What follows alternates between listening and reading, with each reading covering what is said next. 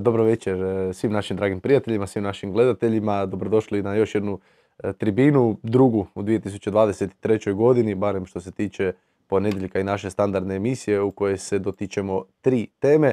Iako danas četiri, na nagovor nekih smo eto ugurali i tu četvrtu, danas ćemo se pozabaviti svime onime stvari što smo čekali svo ovo vrijeme, a to je naravno 18. kolo Supersport Hrvatske nogometne lige plus ona je zaostala utakmica 17. kola. E, imamo malo rukometa opet, e, pričat ćemo i o Juventusu, da ne stavim slovo sa e, neko drugo slovo na prvo mjesto. I imamo temu Chelsea-Liverpool, odnosno utakmica koja je bila utakmica tjedna e, po e, našim dragim Josipu i Mihovilu kojima ovim putem želim dobrodošlicu i Eto, dobrodošlicu. Dobra večer.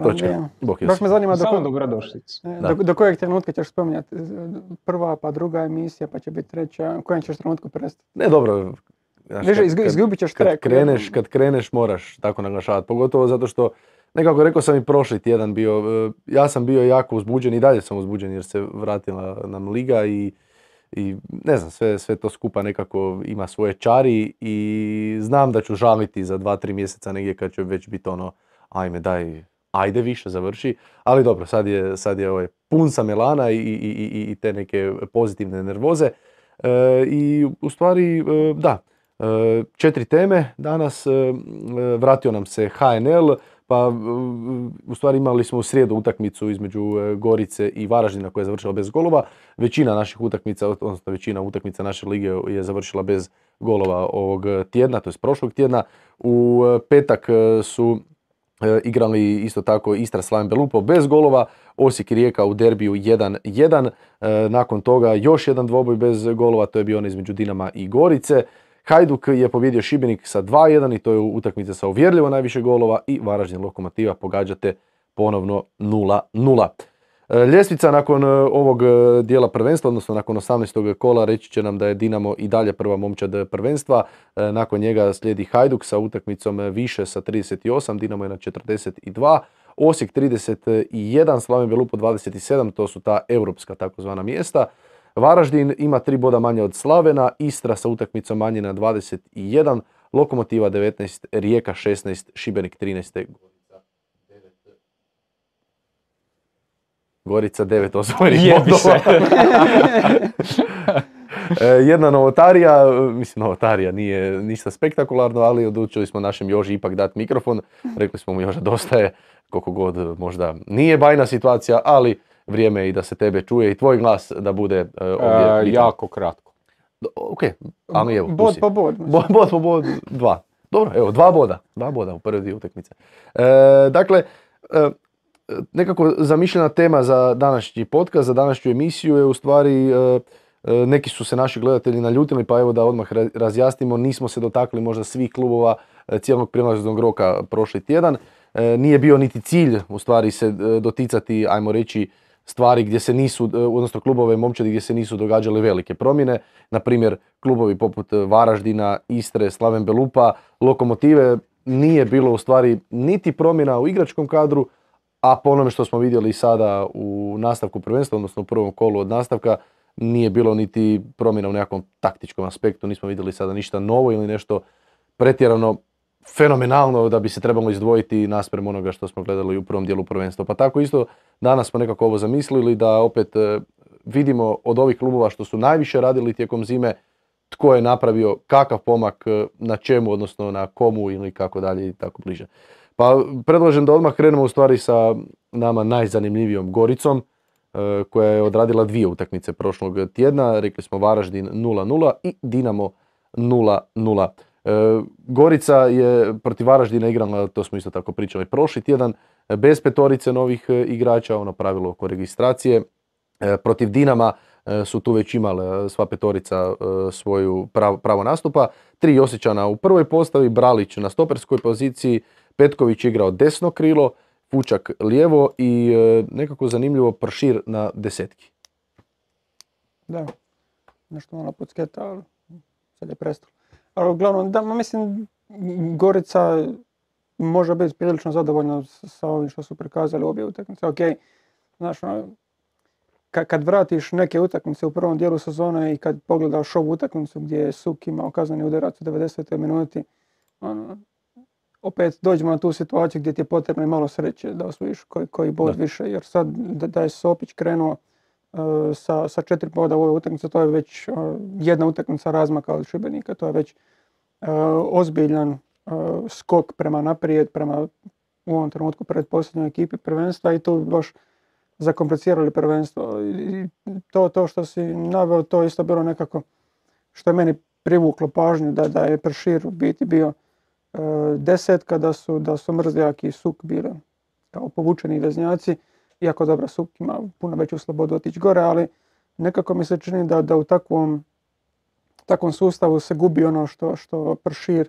e, najbolje može. Biti to, to davanje, davanje ritma, nekad i proboj e, kroz linije osvajanje prostora. Bio i sad se ne sjećam, protiv koga je bio taj gol, ali kad je Pršir uzeo loptu na centru, prošao e, dvoje, troje u biti osvojio nekih 40 metara prostora. Iz te akcije je kasnije, kasnije pao pogodak. To mi je nekako njegova, njegova vrlina i mirnoća u predaji.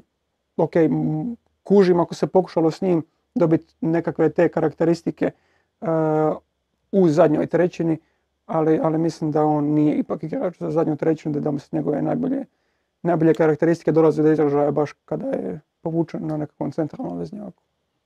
E, Pa Gorica, ja se slažem sa, sa našim poštenim Josipom i sad bi se vratio na, na Angelovskog jednog koji je igrao protiv Dinama, ako ćemo konkretno o Dinamu pričat, vrlo sličnu utakmicu kao što je igrao ovu sada. Nije izvukao ni boda, izgubio je u, u zadnjim trenucima utakmice, izgubio sve. Igrao je protiv Hajduka, isto u zadnjim trenucima izgubio bodove. Sve kad se nekako zbroji, čovjek je odigrao nekoliko dobrih utakmica na tom početku, nije ga se nagradilo bodovima i onda normalno u jednom trenutku ta forma padne, taj, taj pozitivni šok nekakav, taj, taj elan za nametanjem novom treneru se izgubi. To je prirodna stvar i onda dolazi do tog blagog pada, do tog nekakvog zasićenja, a nisi skupio bodove kad si, kad si radio tu šok terapiju. Sopić je skupio dva boda, dva važna boda jer evo vidimo sad tu su samo četiri boda do Šibenika, to sad opet malo bolje izgleda kad, kad pogledaš ono, je, bod po bod, ali ide to negdje, tako da ono, iz te perspektive Gorica sigurno ima plus u odnosu na način na koji je završila polusezonu. Uh, što se tiče Pršira između linija, to se ni meni ne sviđa. Ja znam da Pršir kad ga vidiš onako ne uljeva neku sigurnost. Ima metar 70, možda 5 i 60 kila. Ono. Nije baš da izgleda kao neko ko će zaustaviti nekoga kad krene na njega, ko će dobiti duel i to. Tako da ono, iz te perspektive dosta trenera imam osjećaj da bi imalo sličan, sličan refleks, staviti ga gore nešto više, a osigurati mu leđa sa, sa, sa dva, dva klasična vezna igrača. Isto mislim da to nije neka super ideja, mislim da, da on može, može dati najviše kad je tu prvi ispred, ispred obrambene linije i da je iznenađujuće dobar u zaustavljanju kontranapada s obzirom na fizionomiju. Da, i pogotovo kad uzmeš i u obzir koliko je Suk dobar, možda neka, neka izravna desetka, ali neka ta kombinacija između visoke osmice i desetke i njegov ulazak iz drugog plana gdje on ulazi u dosta situacija, ali nije toliko efikasan. Ali mislim, u tim situacijama možda čak ni ne, tražiš od njega da bude taj, taj kreator, jer onako većinom uh, ta lopta završava na krilu, pa s krila dolazi u sredinu gdje ti Suk može ono, svojom, svojom visinom, svojom snagom, ulaskom iz drugog plana donijeti nešto što Pršir ne može. Jednostavno mislim da se Pršir, da, da se njegove kvalitete gube u, u, u toj igri, da jednostavno nije dovoljno puno na lopti. Mislim da je u utakmici protiv Varaždina ima tipa 10 dodavanja ili tako nešto. Bio jedan od najgorih na utakmici i za igrača koji, koji je možda i najbolji pojedinac te ekipe, ono, ne, ne, ne vidim razloga zašto bi ga se guralo toliko, toliko visoko i guralo van igre, ajmo tako reći. Da, Gorica protiv Varaždina imala taj penal, e, dosta se poslije utakmice pričalo o tome, iako e, tu treba reći jednu stvar, a koja, za koju moram priznati da nisam vidio, pa možda kao neki demanti ili već što već e, priča oko Jul- Jularđije i Suka, kao da se dogodila jedna, jedno malo koškanje. Jularđija je htio pucati, pa je Suk preuzeo, odnosno Suk je prvi izabran da puca penal. E, pa onda Jularđina reakcija nakon što je ovaj promašio prema klupi i tako dalje, tako bliže, rekao je poslije ko- koja reakcija? okret prema klupi i širenje ruku. Ne znam, ne znam jesi vidio... Vidio sam, E, gledao sam. Ok. ali, mm, dobro. ok. Nismo trebali da mikrofon. Ne, ja ću reći, e, pošto se to direktno tiče, e, Suk je trebao izvesti taj penal, to je bilo, od- odnosno kazneni udarac, bilo određeno u, u oči utakmice kao i svaki put. Edo je došao do njega, jer je Suk, bio se na utakmici, istrčao Sukovsku utakmicu, Da. zgazio je. I došao mu je i rekao je, e, Joey, ja se osjećam jako dobro, htio bi pucati taj penal, ako si ti za to, ja bi ga pucao. I Joey je rekao, može, ok. Međutim, jel, na klupi nisu to znali i tražili su da bude ono, da se puca onako kako je, kako je dogovoreno i jebi ga, Joey je promašio i sad E, od tako toga. I ispala... re- ne, rekao je Sopić poslije utakmice da ako treba deset puta fulati, da će to, je, fulati. to je tako, mislim. I da, I da je on odabran i da, je tu, da tu završava sva priča. Da je to odluka trenera, odluka stožera i da je to tako. A, ispala je Krivo drama kri- samo zato drama, da, jer tako je zima i ne, dobro u Gorici nema nikad navijača, da imaš navijača to se ne bi niš na IT tonu čulo i onda ne bi se za to znalo. jel. A komentator je to namjerno potencirao. A komentator puno da. sluša IT ton Je, je, inače, je. pa to koristi Je. u svojim, e, Je. ne na Gorici nego S tim da nije općenito. super mašao, Radošević je branijamo tako. Ipak. U stvari da. Ok, Bravo. da, bravo. oprosti. Evo stigra je horda zla. Bog, bog dečki. O, pivice. O, je. To se, prvo se to primijeti. Jesu to one šibenske ili? Ne, šta je to? Velebitsko. O, Pi- Piva ga je dekoncentriralo. tamo sam zapeo sinoć, ali dobro, o tome ćemo kad dođemo na temu. ovaj, e, e, dobro, e, dakle, e, kod Gorice nekakvih pomaka ima, energija je malo drugačija, stav sam na terenu je puno drugačiji, govor tijela igrača je puno drugačiji, domaći su igrači, pa samim time isto tako već poznaju i ligu, pogotovo ova trojica iz, iz Osijeka. S druge strane, htio bi, ja bih htio jednog igrača pohvaliti, a to je igrač koji je bio praktički e, nevidljiv u prvom dijelu sezone, a to je Ante Matej Jurić koji je stigao iz, e, iz Belišća, Belišća, Belišća, Belišće, Belišće, dobro, E, iz treće HNL još prošle godine. E, 15 golova je zabio tada u prvoj polusezoni, činilo se kao ono, dobar ulov, recimo to tako, međutim u prvom dijelu sezone je bio na onoj dvojnoj registraciji sa hrvatskim dragovoljcem e, i tako nekako. Meni se osobno, osobno činilo da je to izgubljen slučaj, da je počeo se tražiti pa malo tu pa malo tamo. Uglavnom, znate da ja ne volim e, previše brojke, ne volim ulaziti u te analitičke previše stvari, međutim e, nešto me zanimalo jer sam primijetio Čestitam, dobrodošao na, Na tribinu, da. tamo gdje analitika Ovaj, tako je. E, I znam da Joža vjerojatno okreće očima, ne vidim oči ovaj, od, od Ja, ekrana. ja nikad ne okrećem očima. E, dobro. E, dakle, protiv Varaždina Jurić je pogodio stativu. Izborio penal. Od 16 duela dobio je 10. Od, pardon, od 16 zračnih duela dobio je 10. Ukupno je dobio 14 duela, a naš vjerni i, i radišni i što, kojim epitetom ga više opisati, Filip Petković je naravno izvadio i e, brojke i rekorde, pa je tako kaže Ante Mate Jurić izinačio rekord ove sezone po broju osvojenih duela. Dakle, 14 duela je rekord ove sezone, isto koliko i Ramon Mjerez koji je imao toliko sada protiv Rijeke. Ozren Prpić kupuje dres Ante Mateja Jurića odmah sad. A, je, a jel od Kapulice dresi se može kupiti? Da, onaj sa trakom. Da. Da, može. Može? Ona je unikat sa To će, to tamo. će vrijediti jednog Da. dana. E, ok, dakle Gorica, ajde, nešto smo vidjeli. Pomak je nekakav i, i, i- i bod protiv Dinama je ogroman bod. E, Čeka ih u idućem kolu e, ovaj, e, Osijek, Šibenik igra protiv Rijeke, nakon čega slijedi derbi začelja protiv, e, protiv, protiv, protiv Šibenika. S druge strane, Gorica igrala protiv Dinama, Dinamo koji je osokoljen e, e, izostankom Petkovića, koji se ozlijedio u toj posljednjoj utakmici priprema. Oršić je otišao, dakle dvije glavne udarne igle, dva igrača oko koje se sve vrtilo, recimo to tako, u napadačkom dijelu, većina toga njih više nema. je li možda Dinamo potrebno pojačanje?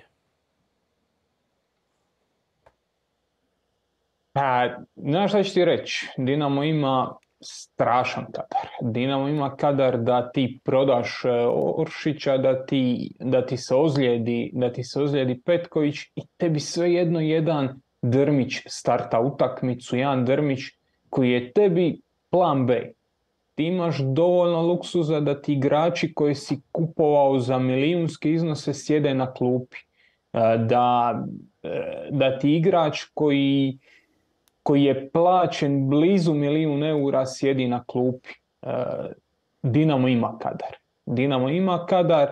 E sad, hoće li Dinamo na tržištu kupiti Oršića?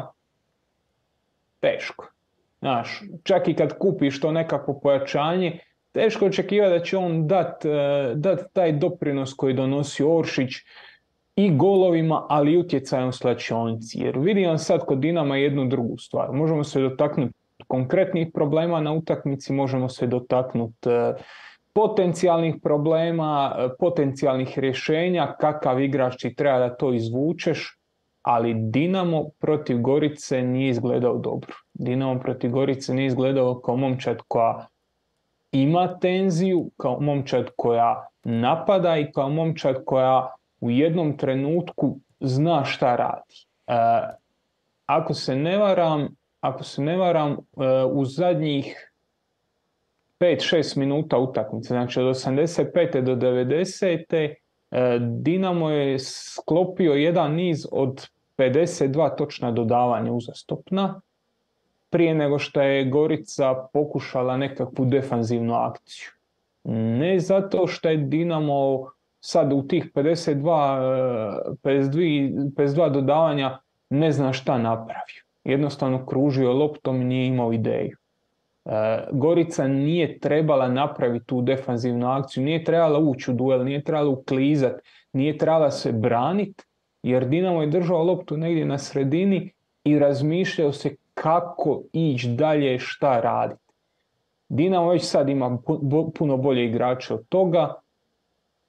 Šta se događa, koliko su istinite priče o, o ovim odlascima, da Demi želi otići, koliko je, kakva je situacija što se tiče dema, to sam, Mislim da je to demantirano danas.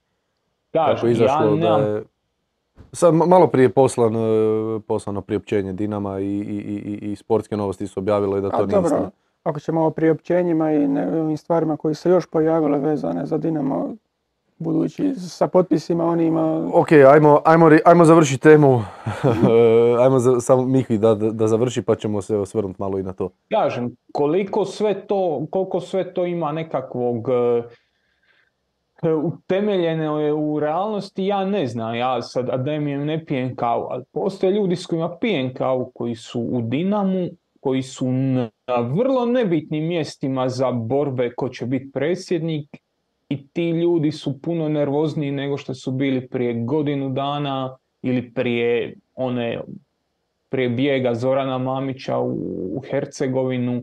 E, znaš, to su, bili, to su bili događaji u Dinamu koji ti imaju potencijal da te potresu, da, da ti stvori nekakav e, problem u, u, u, u čitavoj hjerarhiji i nije stvorio problem. Da pače, događale su se redovito i kad je Zdravko bježao, i kad je Zoran bježao, i kad su dolazile te presude, non stop se događao nekakav kohezivni moment, non stop se događao nekakav moment, ok, ajmo sad pokazat da nas to neće pogoditi, ajmo sad svi zajedno u, jedna, u, jedan, u jedno jedro puha, tamo svi zajedno u jednom pravcu veslat idemo negdje.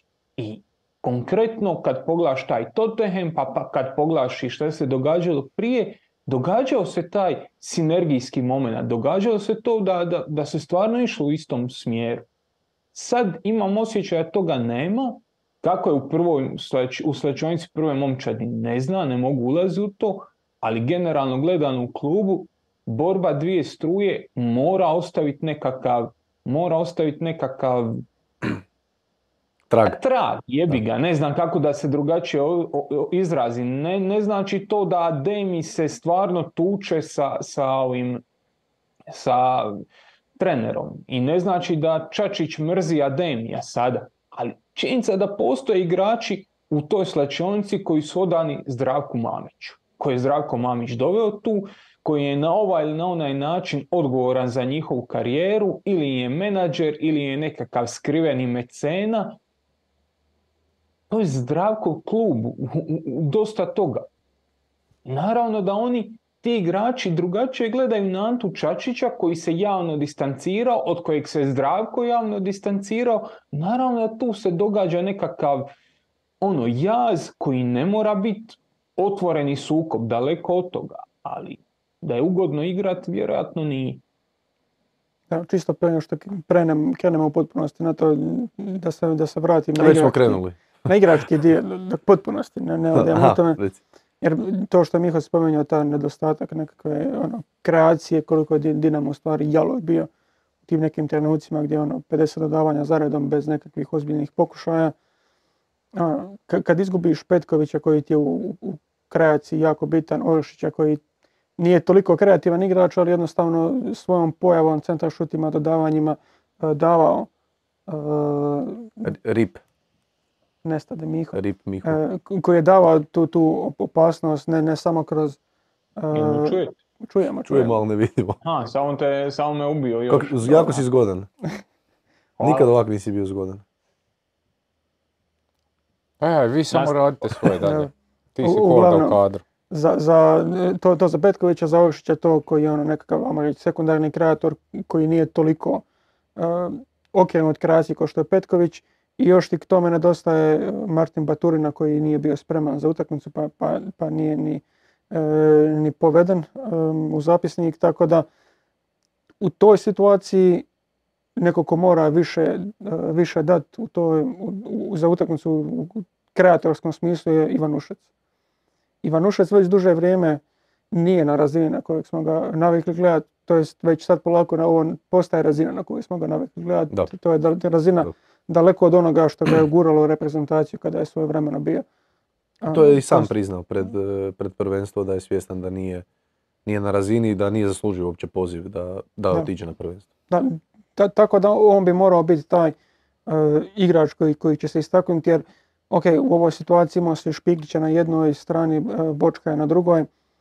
To opet Špikić nije takva vrsta kreatora kao, kao, kao što bi trebala Dinamo u toj situaciji.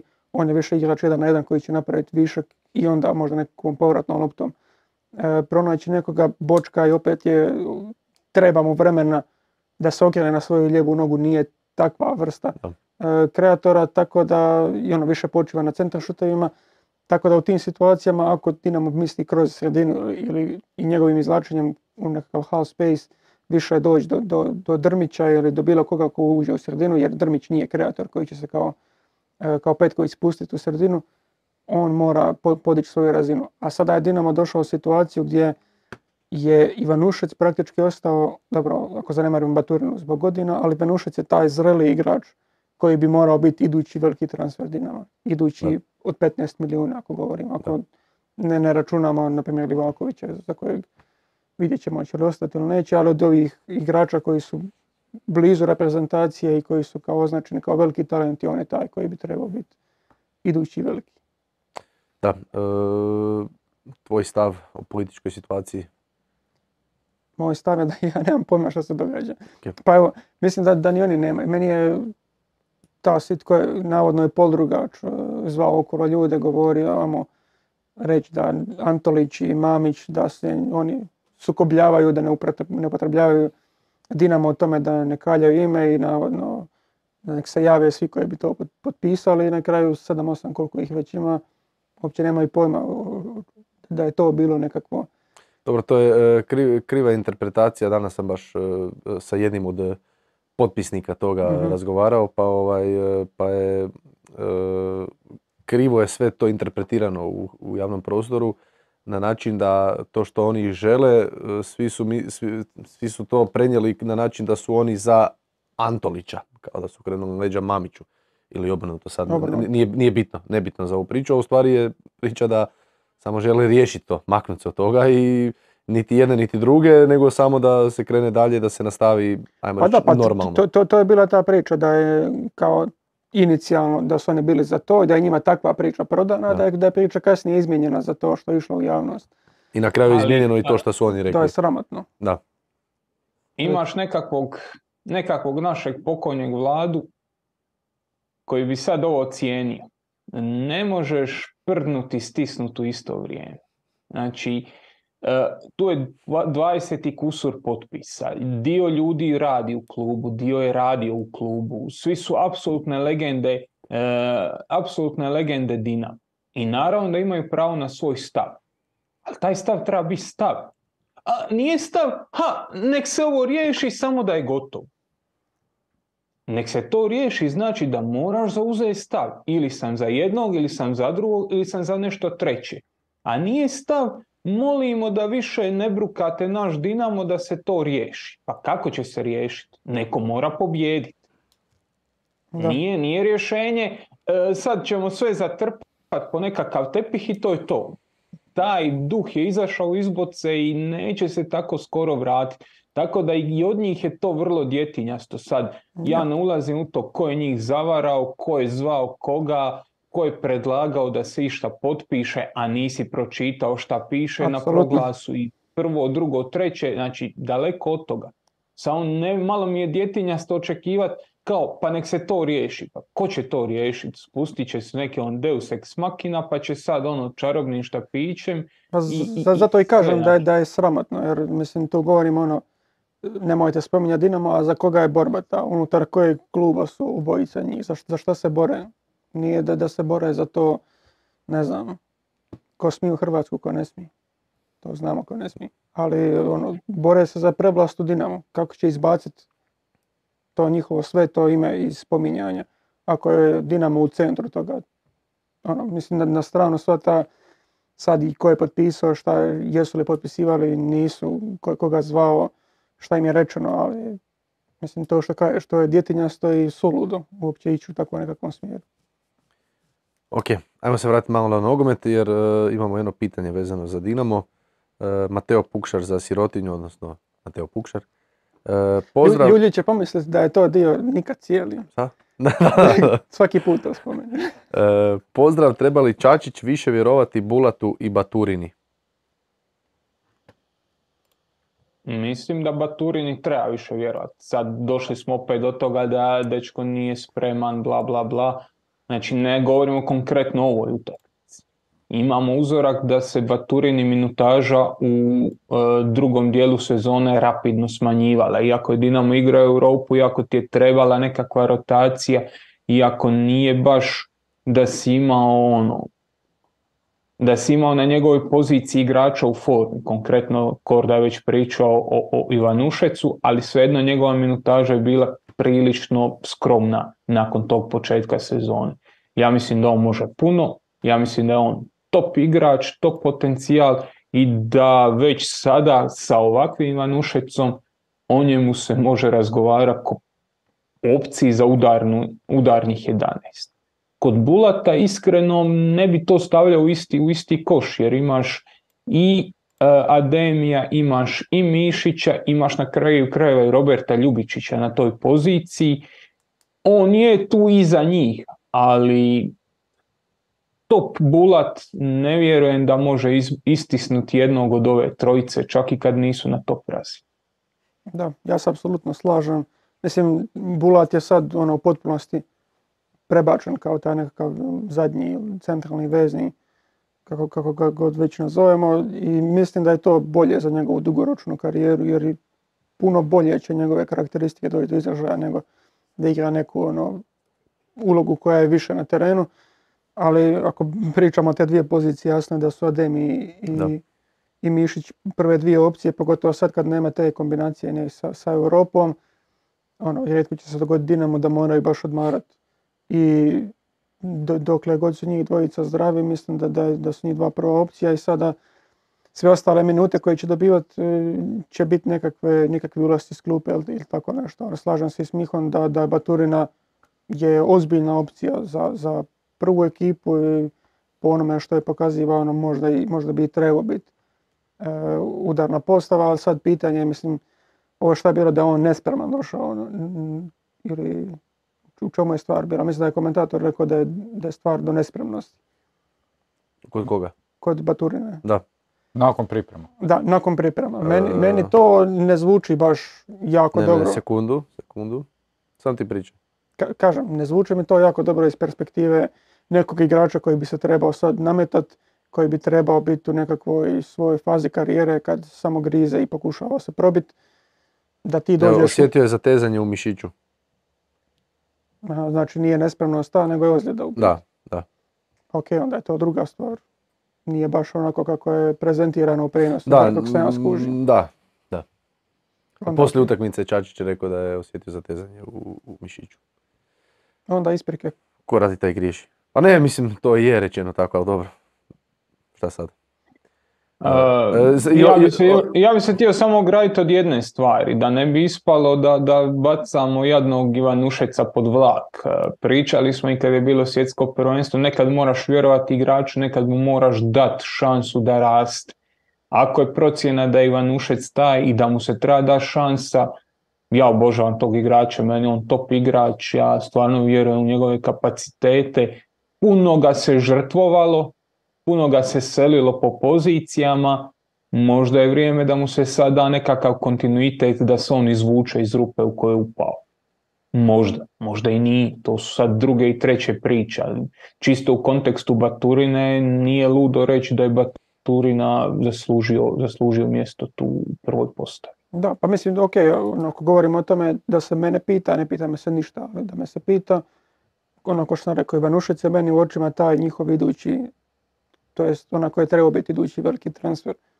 U mojim očima Dinamo bi se trebao u ovom trenutku kada nema Ovešića malo ipak podrediti tome da izvuče najviše iz Ivanušeca, jer mislim da on može biti igrač od 15 milijuna eura e, za odlazak iz Dinama, igrač koji može iz Dinama igrati za reprezentaciju. Tako da iz te perspektive svaka čast i Baturini, Baturina bi trebao dobivati puno više minutaže, ali ono, u tom, to je nekako usporedbi prije bi prilagodio Dinamo Ivanušecu da izvučeš maksimum od njega nego, nego, nego Baturini.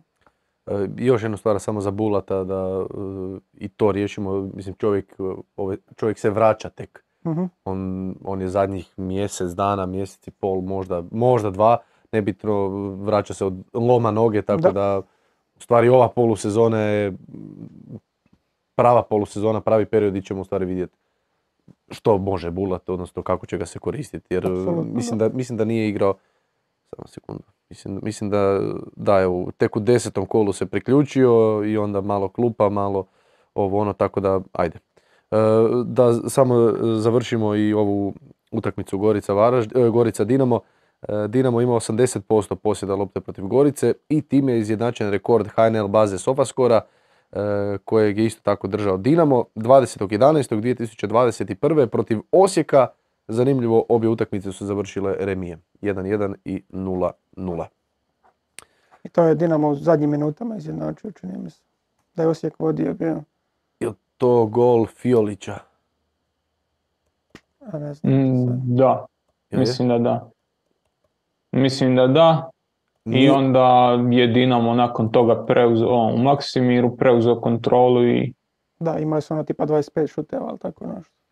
E, i to je razlika između toga, ovoga i svega ostalog. Dinamo je ovaj put imao 80% e, lopte u nogama, ali eto, čisto, čisto, čisto neke usporedbe. Dinamo imao 12 točnih dodavanja u kazneni prostor. 12. E, ako to usporedimo s Hajdukom protiv Šibenika, e, Hajduk je protiv Šibenika imao 29 točnih dodavanja u kazneni prostor. Manje lopte u nogama, ne puno manje, ali nešto manje, ali puno više progresivnosti, puno više ulaska u zadnju trećinu, ulaska u kazneni prostor i to ono, to, to neke, to, to ono zbog čega bi se Dinamo trebao zamisliti. Nešto je izgubio dva boda od, e, od Gorice, ok, to, to će se događati. E, to je, Tako je. Dinamo je u Slažem se. dobro, ne se događa baš protiv Gorice, ali inače će se Mo- Možeš događati. možeš Zeru i Kadar spustiti kad smo se već čuli. Ali to kad prestaneš pričat, ajde nastavi, Ma ne stoji, mogu se izdigni malo. A go, bolit će te leđa, nemoj. Ajde nastavi, oprosti. Hoće nastavići. E, Znači, nije problem u dva izgubljena boda, nego u činjenici da ti u takvoj utakmici nisi uspio, nisi uspio napraviti konstantan pritisak, nisi uspio napraviti e, situaciju da ti kampiraš pred njihovim golom, da ti ulaziš u kazneni prostor i da ti tom Drmiću donosiš loptu da on zabije gol. Bio si bez ideja. I to je nešto na što moraš stat i zamisliti se. Dinamo je u, prolje, u, jesenski dio sezone isto ušao vrlo sporo. Poslije priprema je Dinamo ušao dosta, dosta rezervirano. Amo se sjeti utakmice protiv Škupija, amo se sjeti tih prvih par utakmica u prvenstvu. Dinamo nije izgledao moćno. Dinamo je dizao formu kako je išla sezona, Dinamo je tamo negdje u rujnu, listopadu, izgledao top, izgledao je pun snage, izgledao je pun nekih pozitivnih emocija, želje da se dokaže, izgledao jako dobro u Europi i onda je tek na kraju sezone došao nekakav mali blagi pad u formi, ali blagi pad. Ne na razini onoga što si bio na početku sezone kad kažem, stvarno se muči. Tako da moguće da i ovo taj neko, to nekako hvatanje forme, hvatanje zaleta, Dinamo nije imao puno utakmica na pripremnom, u pripremnom razdoblju, nije imao puno testova. E, natjecateljski ritam se treba uhvatiti i tu ono, nije, nije, nije možda ni toliko zabrinjavajuće ovo sve što je Dinamo, što je Dinamo pokazao protiv e, Gorice, ali u kontekstu nekakve šire slike tu moramo isprati šta će se dogoditi, moramo isprati šta će se dogoditi u idućoj utakmici, kako će se riješiti pitanje Oršića i kako će se pokušati riješiti pitanje e, Petkovića dok se Petković ne, vrati, a evo, znamo da nije ipak toliko, toliko opasna ozljeda.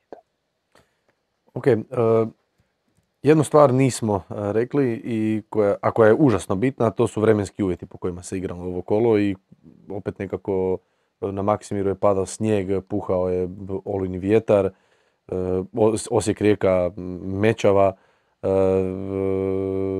u Varaždinu se čistio snijeg, bio par sati prije utakmice, Varaždin koji je dobio grijani travnjak, pa hvala Bogu i to, i to je pomoglo. Hajduk Šibenik, e, kiša, vjetar, isto uvjeti nenormalni, tako da ajde i taj dio treba uzeti kao, to jest i kod Dinama i kod e, ma, svih klubova u stvari treba uzeti sa nekakvom malom dozom rezerve da opet e, stvarno nije, nije bilo idealno. Pa evo Hajduk je na primjer protiv, protiv Šibenika imao 51 centaršut na utakmici. E, kaže naš Filip Petković da je to prva ekipa sa 50 plus ubačaja na jednoj utakmici u HNL bazi e, Sofaskora. Je li to zbog vremena ili očekujete od Hajduka da nastavi gajiti tu nekakvu igru preko bokova i tih konstantnih centaršuteva? Pa, znaš šta ću ti reći? E, mislim da to nema veze s vremenom. Vremena se možemo dotaknuti u kontekstu tih travnjaka. Zašto, e, zašto u svim, u svim e, hibridnim travnjacima je došla, u nacrtu je došla ta schematizacija za grijanje, e, a to grijanje nije ili postavljeno ili nije spojeno ili nije napravljena ta kotlovnica koja to treba grijat, možemo razgovarati o tome. Realno, ekstremno je, ekstreman je vikend bio, palo je puno kiše, palo je snijega, bilo je hladno, sve, sve ok. Znači, nema, nema nekakav ono, nekakav strah da će se ovo po, po, ono, ponavljati iz kola u kolo do 24. Stvarno neće, ali pitanje je zašto nisu spo, zašto je samo Dinamo i Varaždin spojio te kotlovnice i to Varaždin evo prekjučer. E, to su ono to su stvari za zapitati. Zato jer, zato jer sama kotlovnica košta, ne znam, 50.000 eura i godišnje toliko ti treba za potrošiti na samo Jasno mi je grijanje. da košta, ne, to je sasvim jasno da košta, ali koliko košta ovo, ovo sve što smo gledali ovaj tjedan? Znaš, koliko to košta nositelja TV prava, koliko to košta e, same igrače, Dogodi, koliko je Dinamo koštala recimo ozljeda koja se dogodila, e, ozljeda šutala koja se dogodila u Šibeniku zbog loše postavljenog nedovu. Ono, nisi pratio nekakve nisi pratio nekakve norme i dogodila se ta ozljeda.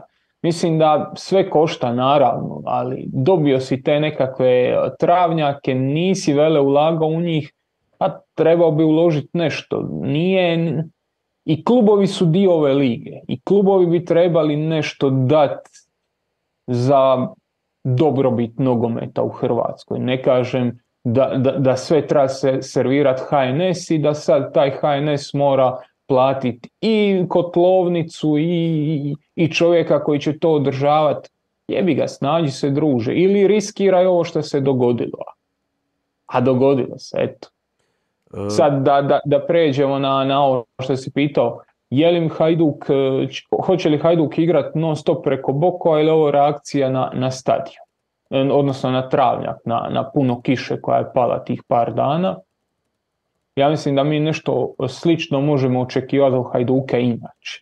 Jer šta smo mogli vidjeti od Hajduka? Mislim da se tri ključne stvari. Trojka u zadnjoj liniji koja bez ikakvih problema tu loptu drži i ulazi u sredinu. Znači Hajduk nije, e, kad pričamo o centaršutima, Hajduk nije preskakao igru. Hajduk nije iz zadnje linije napucavao lopte naprijed.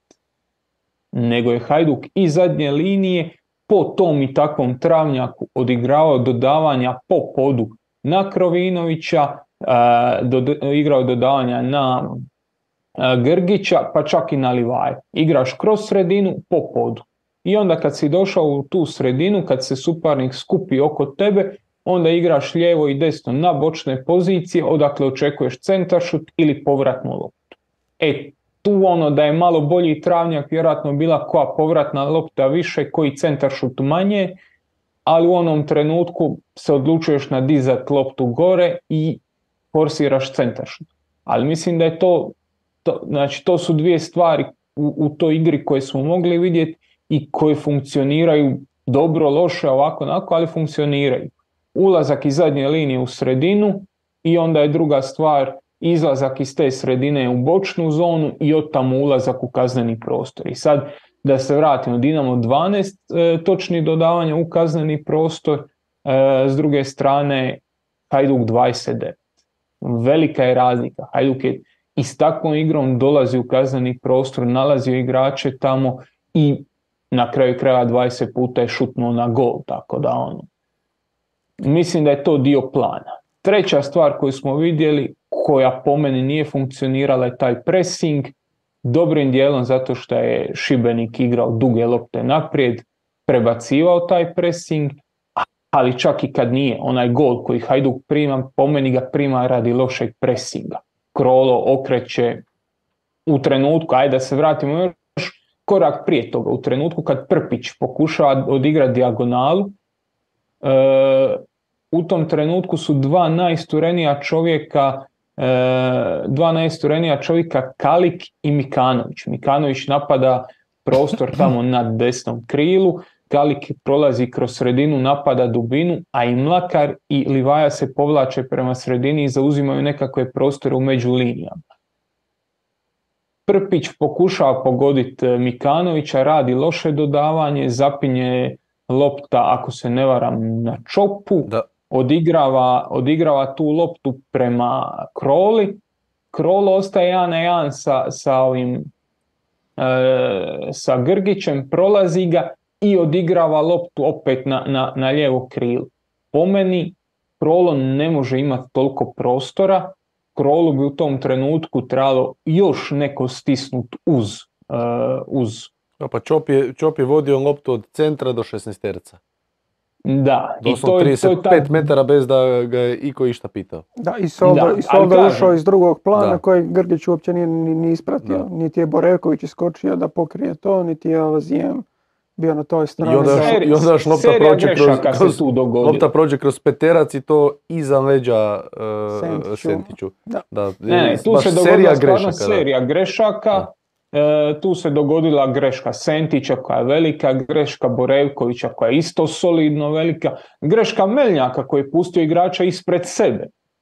Znači to je onako solidna greška. Pa i Mikanović koji je bio najistureniji igrač u tom trenutku kad se lopta gubi, je imao dovoljno vremena da se vrati, da zatvori prostor, pa spomenuli ste Grgića. ok, to je serija grešaka, sljedeći put će Sentić uhvatiti loptu i to je to.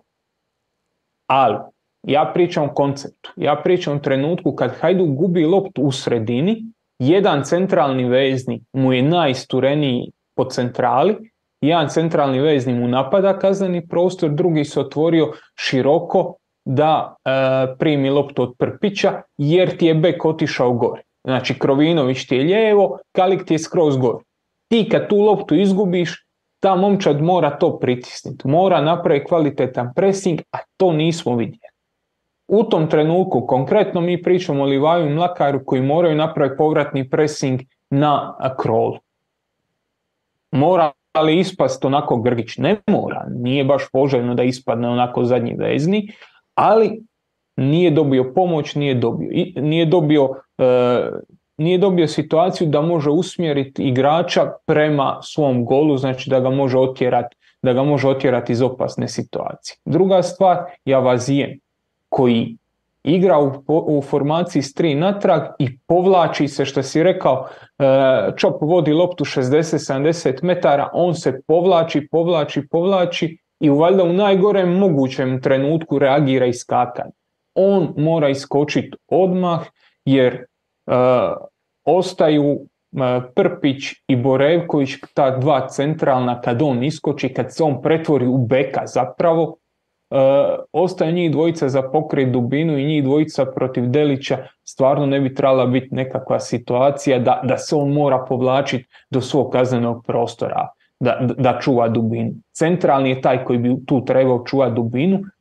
To zahtjeva puno uigravanja, to zahtjeva puno rizika kod, kod, kod donošenja odluka. Hajduk će primiti hrpu golova na taj način. Ovo je prvi u nizu, ali to je rizik, to je rizik ovakve igre. Zanimljivo, e, utakmicu su na neki način obilježili stoperi, e, što kroz e, samu igru, što ono što smo mogli vidjeti, ali i evo, kroz razno razne brojke, pa naravno svi pričaju o Dominiku Prpiću, ovaj, međutim mene Stefan Perić oduševio na toj utakmici, iako je onako a da, i, i, za, i, na prvom golu su i oni Matić trebali bolje reagirati i asistirao je za onaj drugi gol, ali e, imao je 17 otklonjenih opasnosti, što je rekord HNL baze Sofaskora. Di ćeš, Miho? Nemoj ići. E, tu sam, Perić je imao 17 otklonjenih opasnosti, dakle rekord HNL baze Sofaskora, a drugi na toj listi je Mislav Matić. Na isto toj utakmici sada protiv Heduka i on je izjednačio prijašnji rekord. Uh, Ali mislim, samo da ti kažem, mislim, to su dvije ono, zavisne stvari. Ako ti imaš najviše centrošuteva u bazi uh, e, HNL-a na toj utakmici, za očekivati da ćeš imati najviše... Ali ima, bila, jedna, bila jedna baš sekvenca od, od jedne minute ili tako nešto, gdje sam sam sebe ulovio kako govorim da je Perić opet izbacio loptu i to jedno 3-4 puta u roku od mhm. minute. Ovaj, uh, s druge strane, Hajduk smo vidjeli sa trojicom iza, E, Borevković je uskrsnuo, e, Avazijem ok, standardan cijelo vrijeme, ali eto, dobili smo i Perića, Prpića koji je, koji je imao jednu jako zanimljivu ulogu i ok, i sve pohvale naravno dečku od 18 godina, pogotovo u tom sistemu koji ovisi o stoperima. Često je bio gore, često je sudjelovao u izgradnji napada. E, i sad, opet idemo, idemo na onu drugu stranu priče i to je netko i pitao. E, evo ga, Grgo Istina, e, pozdrav. Može li Hajduk igrati ovako visoko postavljeno protiv ozbiljnih ekipa od Šibenika? Možemo li u stvari očekivati e, od 18-godišnjeg Prpića da se tako postavlja i na drugim utakmicama protiv, budimo realni, malo ipak jačih protivnika? Ovaj, ili je to sada bilo eto, zbog situacije kakve je? A dobro, mislim... Zbog Šibenika koji se doslovno uvukao u svoj Da, mislim, kad, kad imaš, gle, nije puno ekipa Manchester City da ovisi toliko samo o sebi. Ipak Hajduk je dominantan do neke razine u HNL-u, ali on ovisi o tome kako se druga ekipa postavi protiv njih. Naravno da ti je obveza igrati toliko visokom linijom kad se tvoj suparnik toliko spusti. I naravno tome pomaže ne samo koliko su oni, bili kvalitetni u, u ono, podjeli lopte, dodavanjima i takvim, iako je bilo nekih dijagonala Prpića koji nisu možda bile najlogičnije ali to koliko su sva trojica bili sposobni unijeti loptu, ono, probiti prvu liniju, probiti Delića, Čopan, nije bitno ko od njih bude tu i unijeti je ono, 20 metara, to je, to je ono što je davalo Hajduku e, jako puno prostora.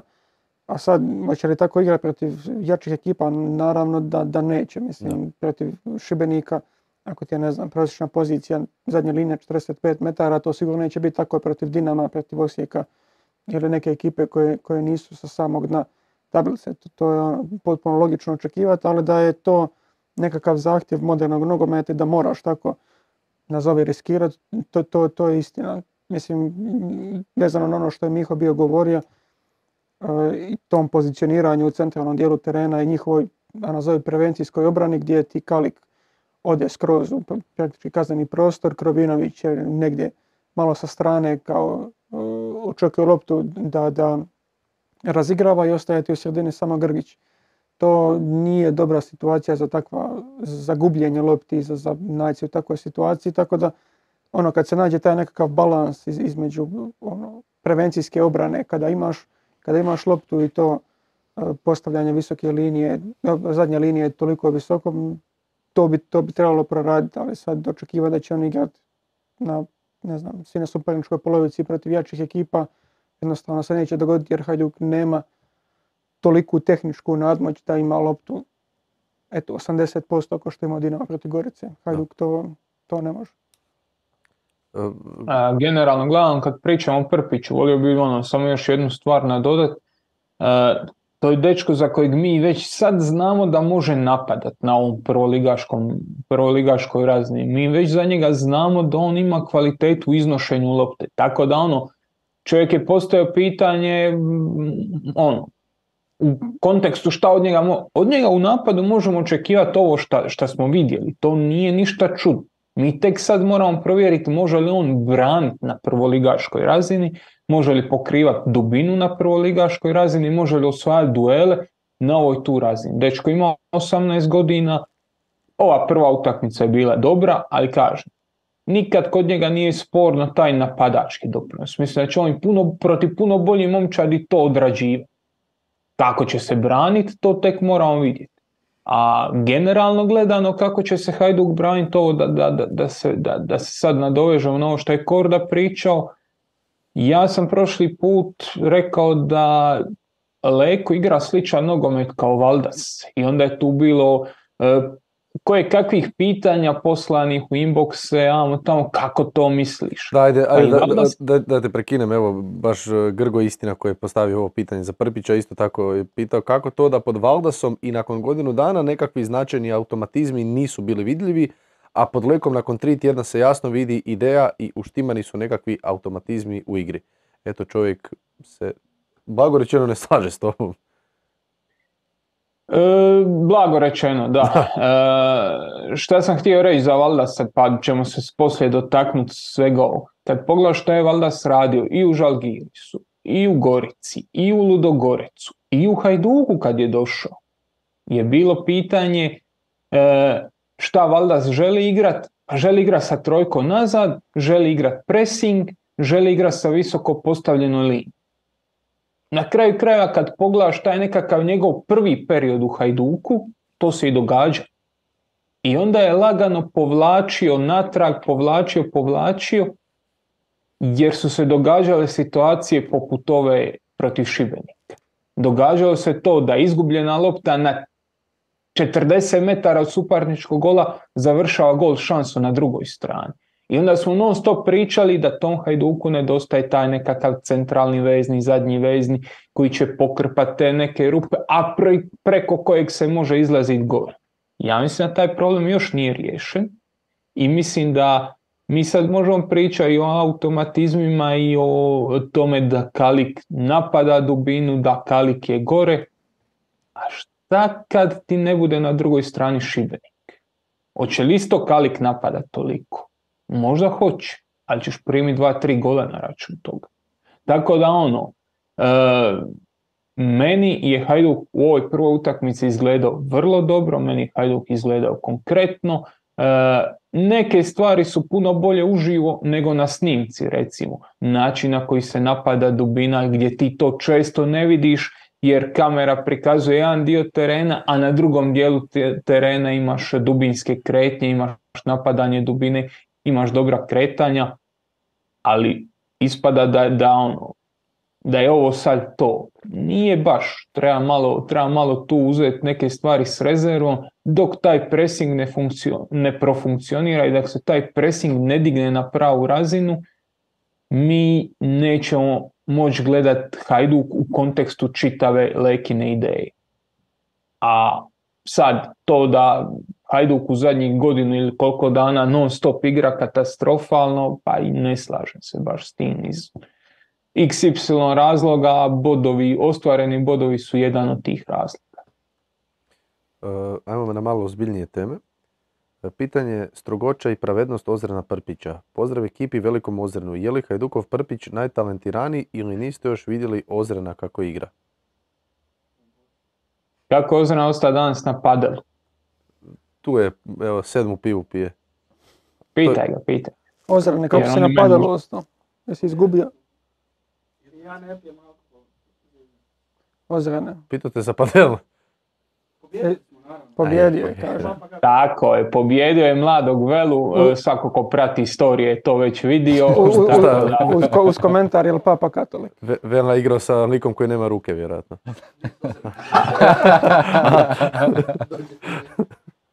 E, dobro, e, već kad smo na temi, to jest kad smo na Hajduku, ovaj,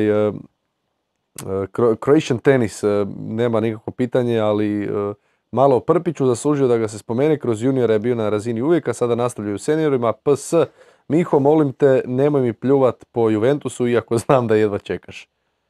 Baš jedva čekam. Dobro. Biće, baš istina. ajmo, ajmo dalje. E, bunker na Šubićevcu. Za početak pozdrav ekipi, svaka čast na radu i hvala na svom sadržaju dva pitanja. Prvo, napokon po meni ponovno baš dobra partija Krovinovića. Mislite li da je to slučajnost pa se poklopila takva utakmica ili do protivnika koji je realno, realno preslab?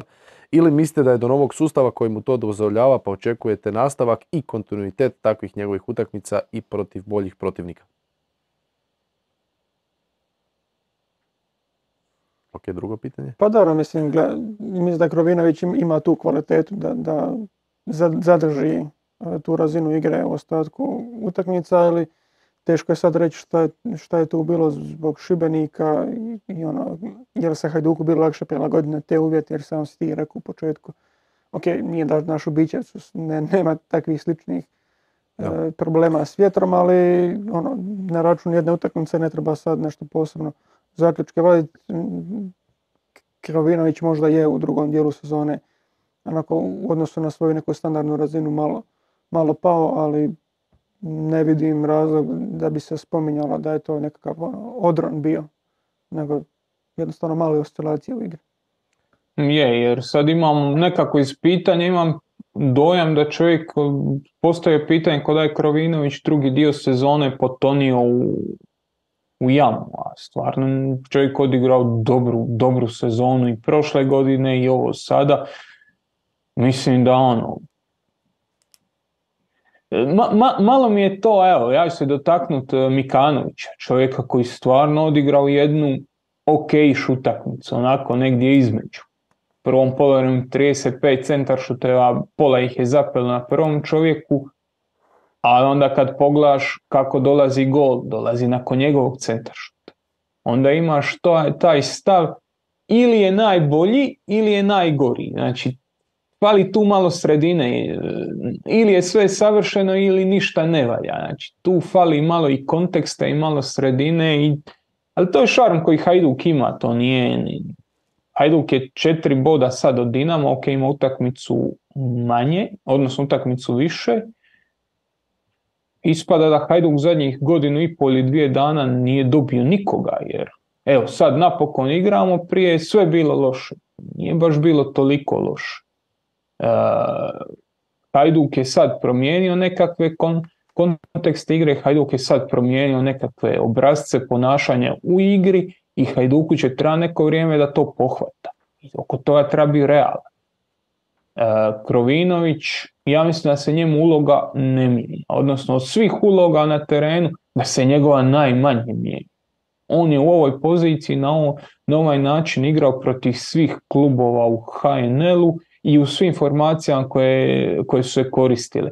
I kad se po Valdasom igralo s trojicom natrag, on igrao u tom poluljevo, u poluljevo, pa je igrao naprijed, pa se spuštao poluljevo. To je njegova zona, on tu obitava, on tu radi.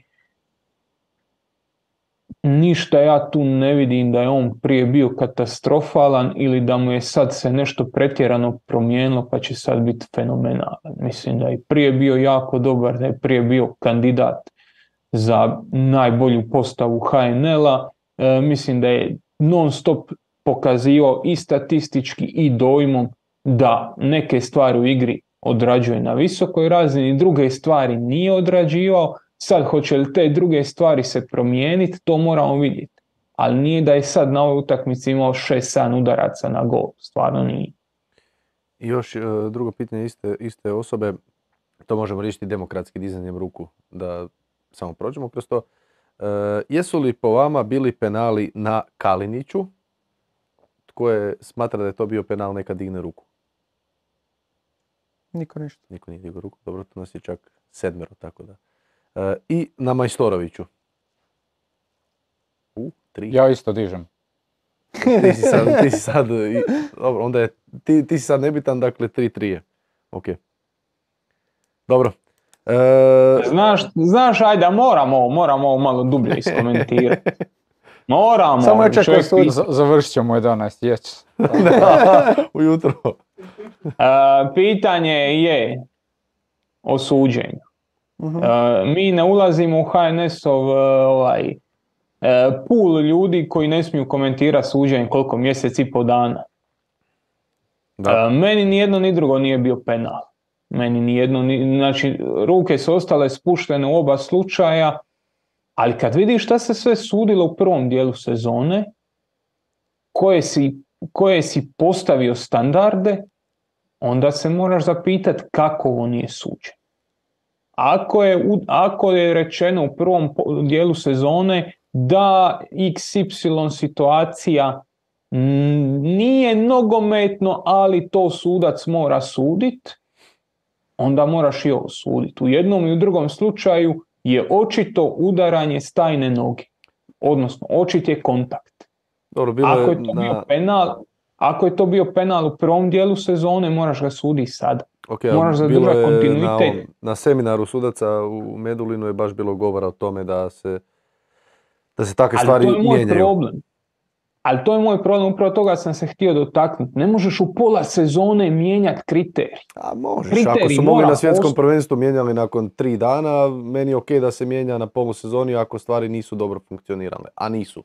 Ali čekaj, kako, kako nije ono, ajde, kako nije na Majstoroviću penal? Pa nije, meni nije. Ka- meni kako to- nije? Pa meni nije to. Da jel Nisam pogledao ono treće Goricu. gledanje kad vidiš kako Ivanušec, nakon što udari nogom u Majstorovićevu, Ivanuševca noga se odbije natrag 30 cm. Ja, ja ne ne. znam, ja sam to vidio. Kako tu fali intenziteta, ja ne mogu shvatiti. Evo, vi Ja nisam rekao da fali intenziteta. Ne, dobro, evo, ja sam rekao to je da službeno... U oba, slučaja, u oba slučajeva kontakt postoji i po meni ni jedno ni drugo nije nešto što bi ja volio da se sude penali u E, ono. tako je. Onda ja ne znam, ja, ne- ja ne znam, mislim, dobro, okej. Ali, kažem, e, ovo, promjena kriterija i pozivanje, e, na svjetskom prvenstvu se to dogodilo, to se dogodilo u trećoj arapskoj ligi. Ljudi, ok, ali mi pričamo o jednakim uvjetima. Ako sam ja dobio bodove zbog nečega, a izgubio ga je zbog iste stvari malo kasnije, onda je moj konkurent u ozbiljnom deficitu. Onda si ti mom konkurentu nisi ukra tri boda, nego šest boda. Jer ako si nešto sudio u kontekstu lige koja traje 36 kola, onda suđenje bi trebalo biti konstantno. Ista pravila bi trebala vrijediti. Mi sad možemo pričati o, o nekakvim ono, kako može se dogoditi da Duje Strukan ne vidi prekršaj prije gola Dinama. Kako se dogodi da ono nijedan sudac tamo ne vidi? Ono je čist prekršaj. Kako se dogodi da nijedan sudac ne vidi da je igrač Živković, igrač Osijeka u offside? Pa nije ono mali offside čovječe Boži. Ne vidi niko. A u isto vrijeme imaš situaciju u Splitu koja je e, milimetarska i tu sudac diže offside. Ono, mi imamo tri ključne greške, opet, to su tri gola. Mi tu pričamo o swingu, o tri boda Dinamu, ne, e, nemoj se ljutiti još, ali sumnjam da bi okrenuli 0-1. Mi tu pričamo o tri boda e, Osijeku. Pa pričamo o tri boda Gorice, penal čisko Suzana Majstorović. A ok, ali slušaj šta ti govorim o greškama. I onda sad po, po, pobroji tablicu prema tom. Kad već pričamo i o varu i o svemu drugom. Stvari koje se kod nas sude i ne sude su toliko zbunjujući. Zato mi raspravljamo je li ovo bio penal ili nije. Jer smo navikli da se to u jednom trenutku sudi i onda se sad više ne sudi i onda će se 15.3. ponovo početi suditi. I onda na kraju sezone šta imamo? Imamo onaj izbroj grešaka gdje nam se kaže to nije, to za ovoga je ovoliko dosuđeno, za onoga je onoliko. A po kojim pravilima? Jer ovo, po ovome sada, ako gledamo uh, kriterij iz zadnjeg i prezadnjeg kola jesenskog dijela, to su dva čista penala. Dva čista penala suza, ako gledamo po onom kriteriju. A sad sudačka komisija kaže ni jedan ni drugi nisu penali. Evo javlja mi sad da Jan Atanasov otišao u Krakoviju. Ali, Da. da, ali za mene ovo nije nikakvo pitanje kriterija u HNL-u, nikakvo pitanje mijenjanja odluka, nikakvo pitanje to da sam se navikao da u HNL-u sude nešto u prvom dijelu sezone, pa će suditi u drugom. Za mene je ovo čist kontakt za kazneni udarac i nema nikakvog pitanja o tome jesam li navikao da su me suci u HNL-u navikli na nešto, pa očekujem to da dalje. Za mene postoji moj ono, univerzalni stav i za mene je ono, na Majstoroviću bilo puno bliže Paulu nego što nije, ali ok. Ok, ajmo zaključiti. Slažem se. Ajmo zaključiti. Ajmo zaključiti da se mikrofon. slažemo sa Dali kodom. smo mikrofon, samo se na Goricu javljajte. Jes, jesi požalio? Ne, ne, dobro, dobro. E, e, samo da završimo ovaj, ovu statistiku, s obzirom da smo sp- spominjali te stopere, a Vaz je imao- imao 30 dodavanja u posljednje trećinu Šibenika, najviše u HNL bazi Sofaskora, evo da i taj dio okončamo. E, e, e, Hajduk je predstavio novog trenera, Rijeka je predstavila novog trenera, neke nove stvari, ajmo reći nove stvari smo vidjeli, iako Josip Špoljarić je sve samo novu gradsku vrtu, ali lijepo je vidjeti da e, taj dečko koji uvijek nekako tu je, a nije tu i uvijek se nešto dogodi da nije tu.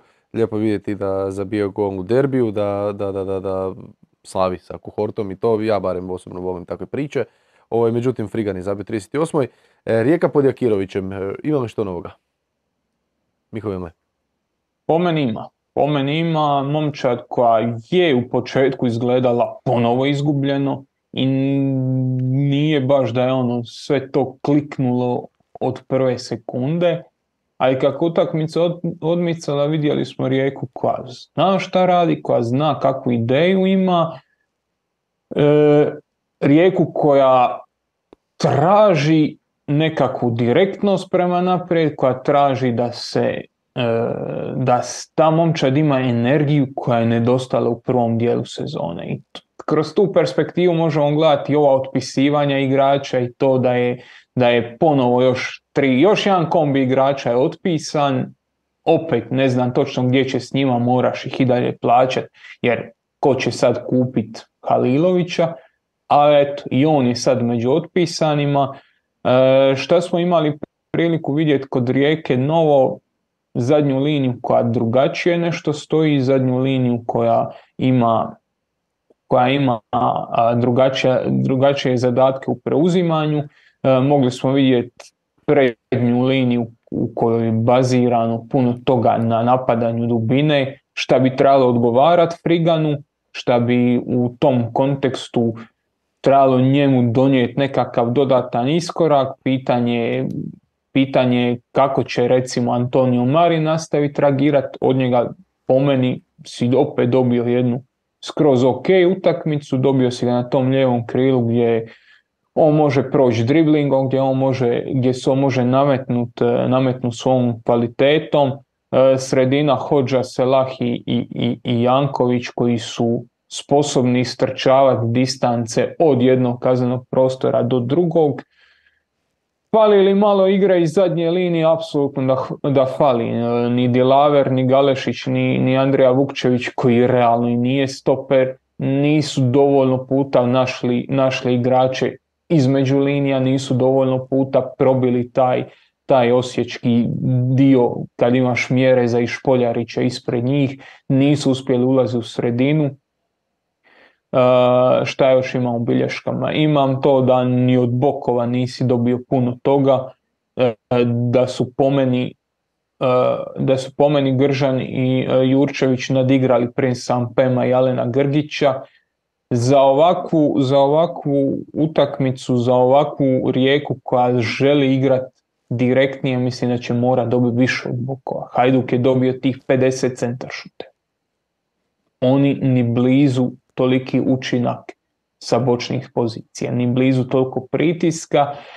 I onda kad oduzmeš tih prvih nekakvih pola sata, tamo reći, drugo poluvrijeme kad samo gledaš, Rijeka je izgledalo puno, puno ozbiljnije nego u prvom dijelu, imala je za, za, za, na drugoj strani imala jednog dobrog suparnika, puno boljeg nego Hajduk recimo, imala je suparnika koji isto točno znao šta radi u svakoj fazi, fazi igre, tako da ono, i tu moramo zadržati nekakvu ručnu kočnicu prije, prije nekakvih e, dubljih, dubljih zaključaka, ali mislim da, da, da Rijeka ima veliki plus u odnosu na ono što je, šta je bilo u, u prvom dijelu Ako ništa, kočnica se mora zadržati zbog vremenskih uvjeta. Najgori su bili u Osijeku, baš što se mene tiče. Ono bilo baš katastrofa, mislim da je bilo brutalno hladno i još snijeg. Da.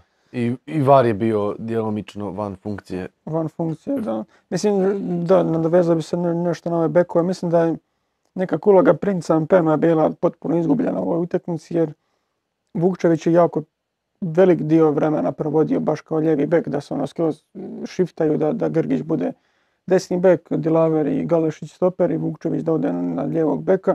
Ispred njega Marin se nije micao nigdje s linije, praktički tu stavio, onda Princ Pem ostane nigdje. U biti je imao samo neku defenzivnu ulogu kad Vukčević se povuče na lijevog stopera da bude taj, taj bek i nekako se uopće nije iz napadačke strane izvlačilo iz njega nešto najbolje, najbolje što može. Ali ono... Ma, gomilu vremena je, sorry šta prekidam, gomilu vremena je proveo čovjek na, na desnoj strani. Zapravo igrao je skoro ono, isključivo na toj desnoj strani. Kad, kad pogledaš šta je radio, gdje je primao loptu i, Rijeka je, Rijeka je u, u, ono, s njim pokušala dobiti nekakvu kontratežu e, ovoj strani sa Antonijom Marinom po meni neuspješno, ali ok. samo da se ono nadovežem. Da, A da, da, da, pa ka, kažem, ono, nekako, nekako mi je djelovalo izgubljeno jer čak ni u toj, u toj situaciji, ok, Grgić ima tu motoriku da on može pokrivati cijelu tu stranu o njegovim tehničkim kapacitetima, se može govoriti pogotovo na ovakvim uvjetima, ali ono, Ampem mi je baš djelovao izgubljen u ovom, u ovom cijelom nekakvom sustavu, tako da od njega bi sigurno mogli više očekivati u, nastavku sezone, a to kako je Rijeka reagirala, mislim, tu sam baš i, i popisao koji su, koji su sve igrači otpisani, mislim, već ranije kao uh, Bušnja, Solano, Pavlović uh, i Pavlović, uh, Karica i Merkulov, još sad naknadno Halilović, Vrančić, Đuričin, Alvarez i Vlasenko.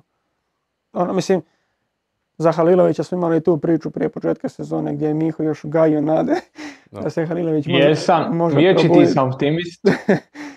Mi ostali smo bili malo više pod ručnom, ali ono, Vrančić je, ja mislim, taj koji je najviše ja začarao što se, što se ove rijeke tiče, jer on je trebao biti to nekako zvučno pojačanje u veznoj liniji. Od njega se dobio samo neku ljušturu igrača koji se nije uspio, ono, uspio doći u neku radnu temperaturu tijekom cijele polusezone Ima je neki, no, nekih situacija gdje u, u završnoj trećini može nešto napraviti, ali jednostavno toliko je sport, toliko je kasnio na, na, i napadačke i na defanzivne nekakve akcije da od njega na ovoj razini u kontinuitetu nismo ga uopće računati. Ok. E, Luka, e, Luka šalje 5 eura i apelira da Miho snimi najavu za Hajduk TikTok. To je kriva adresa. znaš, znaš šta je TikTok? Znam, korisnik sam. Kako, Da? kakvu najavu treba snimiti? A Nisam nekakve, korisnik, lažem. Ja gledam, ja gledam TikTokove preko Reels, ako svaki pravi odrasli čovjek. Na Instagramu. Aha, Znaš, ono, TikTok za tjedan dana dođe ko Reel na, na Instagram. Mhm. e, ja na YouTube tako to gledam. E, da. Da, da, dobro.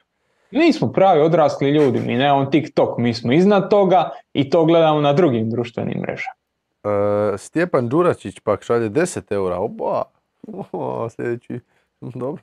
E, e, Bok ekipa, evo jedan mali prilog za pivo. Nastavite biti ovako dobri jer i žena mi se navukla slušati vas tako da ponedjeljak navečer rezerviran je za obiteljsko gledanje tribine. Bog Hrvati i Ramon Mjerez. E, imam jednu priču, ali Nisi ispričao svoju priču kad si se vraćao sa Hajduka. ej, to je dobra priča, ali ne imam jednu drugu priču vezanu za jednu ženu koja gleda tribinu.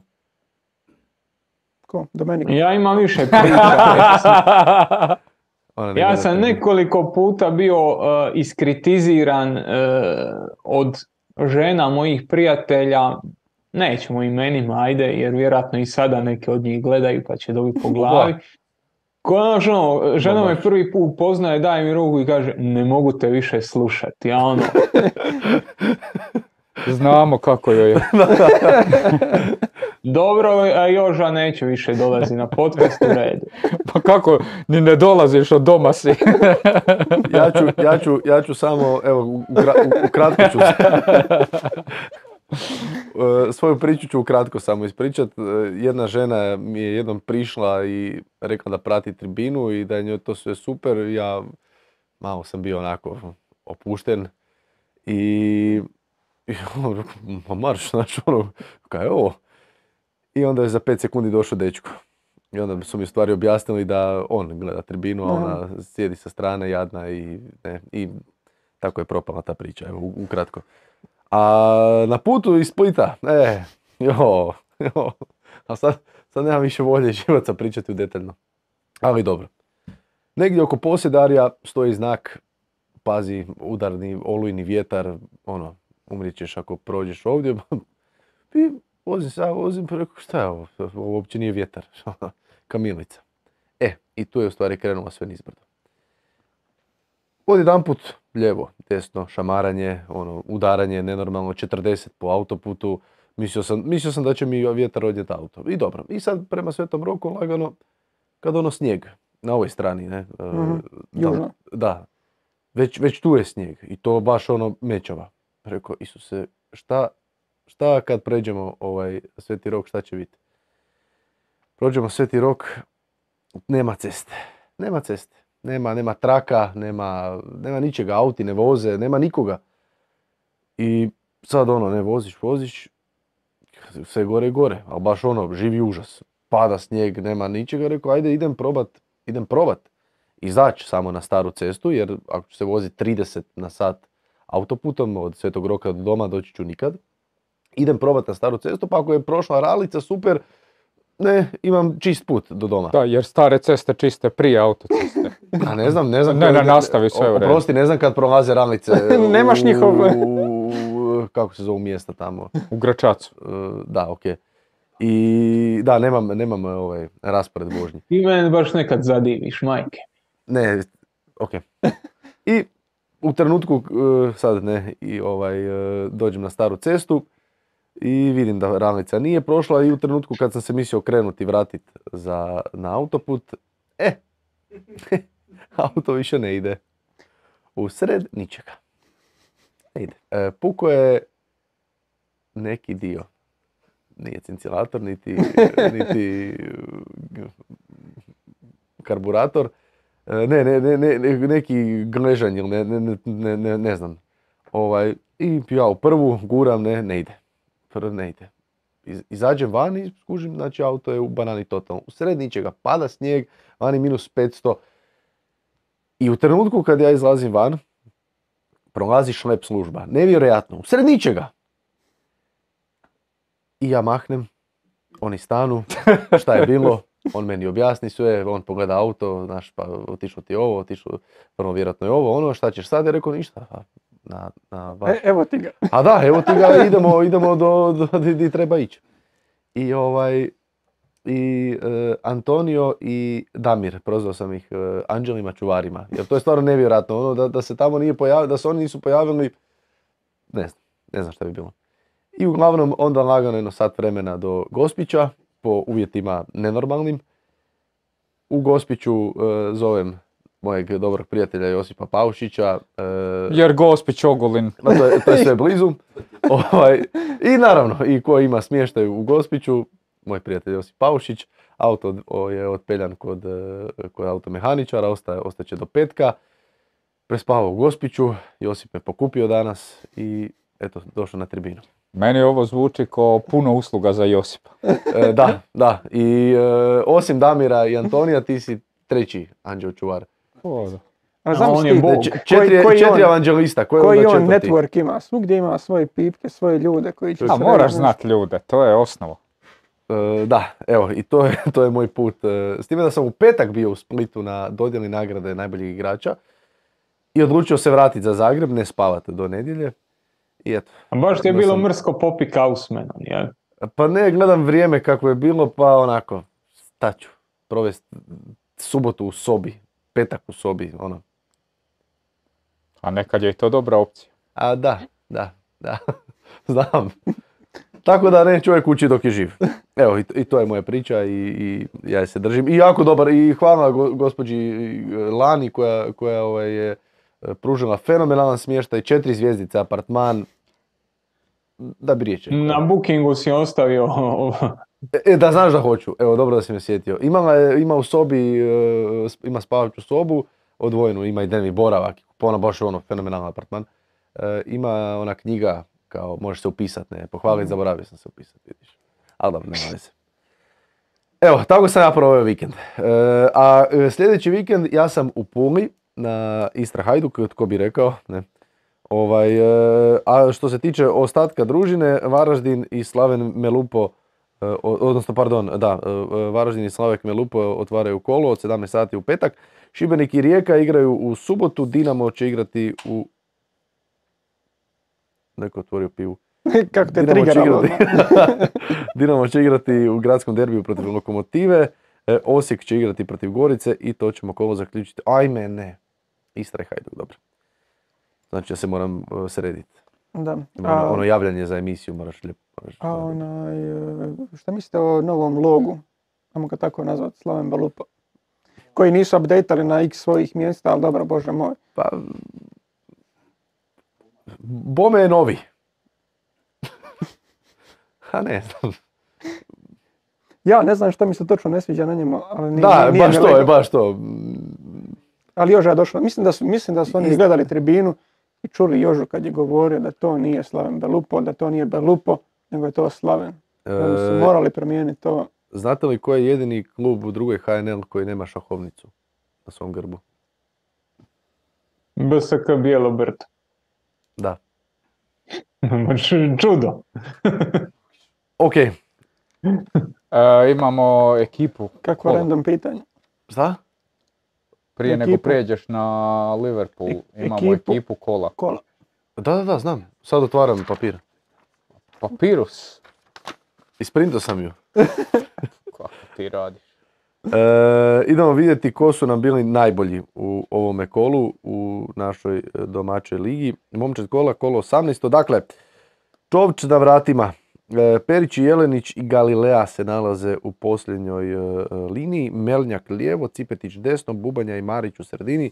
Krovinović ispred njih te Livaja i Erceg su u samome vrhu napada. Imamo li klupu? Ima. E, daj mi. E, Banić na klupi.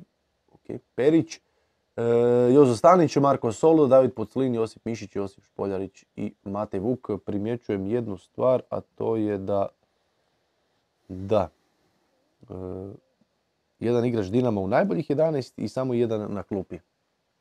Ovo su isto, imali smo one neke raritetne stvari tijekom ove sezone, baš što se tiče najbolje postavi, najboljih postava. Pa Ne ne mogu- sjećati šta je bilo, da, ne mogu se sjećati šta je bilo. Pa dobro, bila je jedna ona gdje, gdje su izgubili svi, ono, praktički izgubili i Dinamo i Hajduk u nekom kolu, pa je to bilo. Da, da, da, da. E, Da, da, na primjer za Varaždin i, i, i Lokomotivu, tu je e, Jozo Stanić imao četiri blokirana udarca protiv Lokomotive, što je najviše ove sezone, tako da je to e, sasvim sigurno donijelo i, i dosta bodova za barem doći na klupu. E, ok, e, prvi dio emisije je zaključen, još samo tri. Dobro, stićemo do 11, ajde. Malo ćemo ubrzati ova, ova tri. E, idemo na, e, idemo na, na, na, na, na, na Chelsea Liverpool. Ako ste za, to nam je bila utakmica e, tjedna. Hoćemo li krenuti s pitanjima ili želite dati svoj neki obol? Pa možeš, mislim, s pitanjima. Ajde, onda ćemo sa Gegenpressom krenuti. Pozdrav, stvarali Chelsea unatoč brojnim kritikama, jedan od boljih projekata u europskom nogometu. Mladi modern trener, najpotetniji mladi igrači, lova, analitički pristup. I mislim da će se tu lijepo ovaj, e, nadovezati baš Miho, ko, e, pričali smo jučer nešto vezano, slično za dovođenje igrača i nedostatak hijerarhije i tako dalje. Pa da, u suštini čovjek je u pravu. Tu postoji hrpa zanimljivih igrača. Ti kad pogledaš popis igrača koje, koje Chelsea ima na raspolaganju, od Kaja Haverca kao jednog od najtalentiranijih mladih e, Njemaca, pa onda Mason Mount, ja on najtalentiranijih mladih Engleza, pa ideš, spuštaš se, dolaziš do, do onog hrpe cool igrača koji ti mogu poslužiti u bilo kakvom nogometu i onda dođeš do pitanja, ok, a koliko je od tih igrača top 3 na poziciji na svijetu? Nijedan. Aha. A koliko je tu ono baš igrača koji sad imaju potencijal za bit ono, ajde ne baš Leo Messi, ali ono, da, da- ih možemo staviti u nekakav kontekst Mbappéa recimo mlad, potentan igrač za kojeg možeš reći, vidi, on će u jednom trenutku osvojiti zlatnu loptu. Ili bar onoga Ili što je barem- Eden Hazard bio. Ili onog što je Eden Hazard bio. Eto, upravo to. Znači, da imaš igrača kojeg možeš zaokružiti i reći, on ima potencijal za biti najbolji igrač ligi. Ono što Haaland ima za Chelsea, možemo mi pričati o sto problema koje Haaland nosi sa sebi. Nema ni jednog takvog. Ja ga bar ne vidim. Uh, Chelsea ima hrpu dobrih igrača, hrpu zanimljivih projekata, ali nema hjerarhiju da ti znaš, ok, sad pričamo o najboljem igraču, pričamo o drugom najboljem, ostalih osam se slaže prema njima, slažu se tako da, da izvučemo maksimum iz te dvojice, prilagodit ćemo igru i onda ćemo dobiti nešto. E, to mislim da je najveći problem koji sad Chelsea ima, mislim je to problem, toga smo se dotakli kad smo pisali utakmicu tjedna, E, Mislim da, da, da se to očituje u tome da Graham Potter još uvijek traži i sistem i traži i formaciju na kraju krajeva i traži stil igre kojim će igrati. Jer teško da ti možeš staviti sad nekakvog Masona Mounta i trpiti ga šest utakmica, sedam, deset loših utakmica, pa ćeš ti nakon deset loših utakmica njega uklopiti u nekakav sustav i to će kliknuti. Ako on loše igra, ti imaš tamo osam sličnih igrača koji čekaju svoju priliku, ne možeš mu dati toliko. Ti imaš nekakvog, e, evo, možemo pričati o, o, o, o Sterlingu koji je doveden kao, kao nekakvo pojačanje, Sterlingu koji je doveden da bi tu radio nekakvu razliku. Kako ćeš ti prilagoditi igru Sterlingu? Po meni nikako. Nećeš je prilagoditi. Kako ćeš je prilagoditi Kaju Havertzu? Nikako. Masonu Mountu? Nikako. Previše je tu igrača koji su slični. Nedostaje ta hijerarhija da možeš posložiti neke stvari i previše je promjena, previše je fluktuacija, nedovoljne nekakve konstante da tu shvatiš da ideš negdje. Previše se toga mijenja i mislim da je to, da je to veliki problem za, za Chelsea u ovom trenutku. Ne znači da će biti veliki problem u budućnosti, ali u ovom trenutku definitivno je. Da, i mislim, sama politika tog dovođenja je onako, dobro, ne bi, ne bi rekao slično kad je Abramović bio, slično što se tiče potrošnje, mislim da je kod Abramovića i te, te politike ipak nekako malo više strukture je bilo. Jer ovdje imaš situaciju, to sam baš i ono, popisao ove ofenzivce, znači ti imaš ono, Havertz, Sterling, ok, sad imaš i Felixa na posudbi, uh, Aubameyang, Pulisic, Ziyech, Fofana, Mount, uh, Broha, uh, Hutchinson, Chukwemeka, još Lukaku, Nkunku, Hudson Odoi na posudbama ili da dolaze kasnije i sad uh, se doveo Mudrika tu. Ono, to se, to se govori o tipa tri pozicije koje će oni popuniti, jer nećeš igrati 4-2-3-1, igrat ćeš nešto sa trojicom naprijed, sad kako će oni biti, hoće li biti krilo ili će biti dvije desetke iza tog napadača, ono, ok, nije bitno, ali mi tu govorimo o deset igrača za, za te tri pozicije. Deset igrača koji su brutalno plaćeni. Sterling je, ako nije najplaćeniji igrač u ekipi, jedan od ono, dove- dovedeni ovo ljeto. I čak i, i kad, kad zanemariš to, nekako mi je čudno vidjeti na koji način se potpisuju igrači. Jer ti imaš sada Mudrika koji je potpisan do 2031. Znači to je, to je godinu dana nakon Domenikinog koncerta. Godinu dana. Fofana, Idem. Fofana na se, pa rekao da ćeš red karte, to je. Backstage. Fofana 7 godina, Sterling na 5 godina, e, Kulibali koji ima 31 godinu je potpisan na 4 godine sa plaćom od preko 250 tisuća funti tjedno. Badiashil 7 godina. Ono, mislim, ok, možeš biti siguran. Pa, Možemo se odmah dotaknuti objašnjenja zašto je to tako. Mi tu pričamo o knjigovostvenim razlozima. Ti kad kupiš mudrika za 100 milijuna eura, ne knjiži se, i to je pitanje, vidio sam neko je postavio pitanje, možda neko od nas, ali postavlja se to pitanje kao uh, fair play who, ono, financial fair play Mhm. who, ono, kao, kao kako je to moguće? Moguće je zato što se e, tih 100 milijuna eura, ajmo ih ugrubo staviti 100 milijuna eura na Mudrika, nije 100 milijuna eura duga u ovoj sezoni. Tih 100 milijuna eura se cijepka do 2031. Znači tih 7,5 godina koliko ima još, cijepka se, znači 100 milijuna eura dijeljeno 7,5. I Da. onda dolaziš da taj trošak koji ima sada nije velik. Pa onda se može njega utrpat tu, pa se može utrta, utrpa Fofanu, pa se može utrpat i Kulibalija. Doćemo do toga kad budemo pričali o, o, o- Juventus. o Juventusu. Tim klubovima nije problem te igrače platiti. Novaca ima, novci, novci će se naći, stvorit će se. Problem je kako to proknjižiti da drži vodu, da ne urušiš neke te financijske fair playove, da ne uništiš e, svoje, svoje dugoročne knjige. To je, zato su oni svi dobili ugovore na milijardu godina. Jer klub tako to, tako to prikazuje u knjigama. A sad, šta od tih igrača možeš izvući? Znači li to, ako si doveo, ako si doveo Joao Felixa, znači li to da ne, ne računaš na Haverca i kako to sve posložiti? Čovjek je u pitanju rekao nešto u stilu e, analitički odjel. Ovo je sve suprotno od analitičkog odjela. Ovo je lopatanje koliko god stane, sve što je zanimljivo, sve što ima nekakav potencijal, a može se dovesti, dovedi, pa ćemo negdje putem mi skužiti šta nam od toga treba.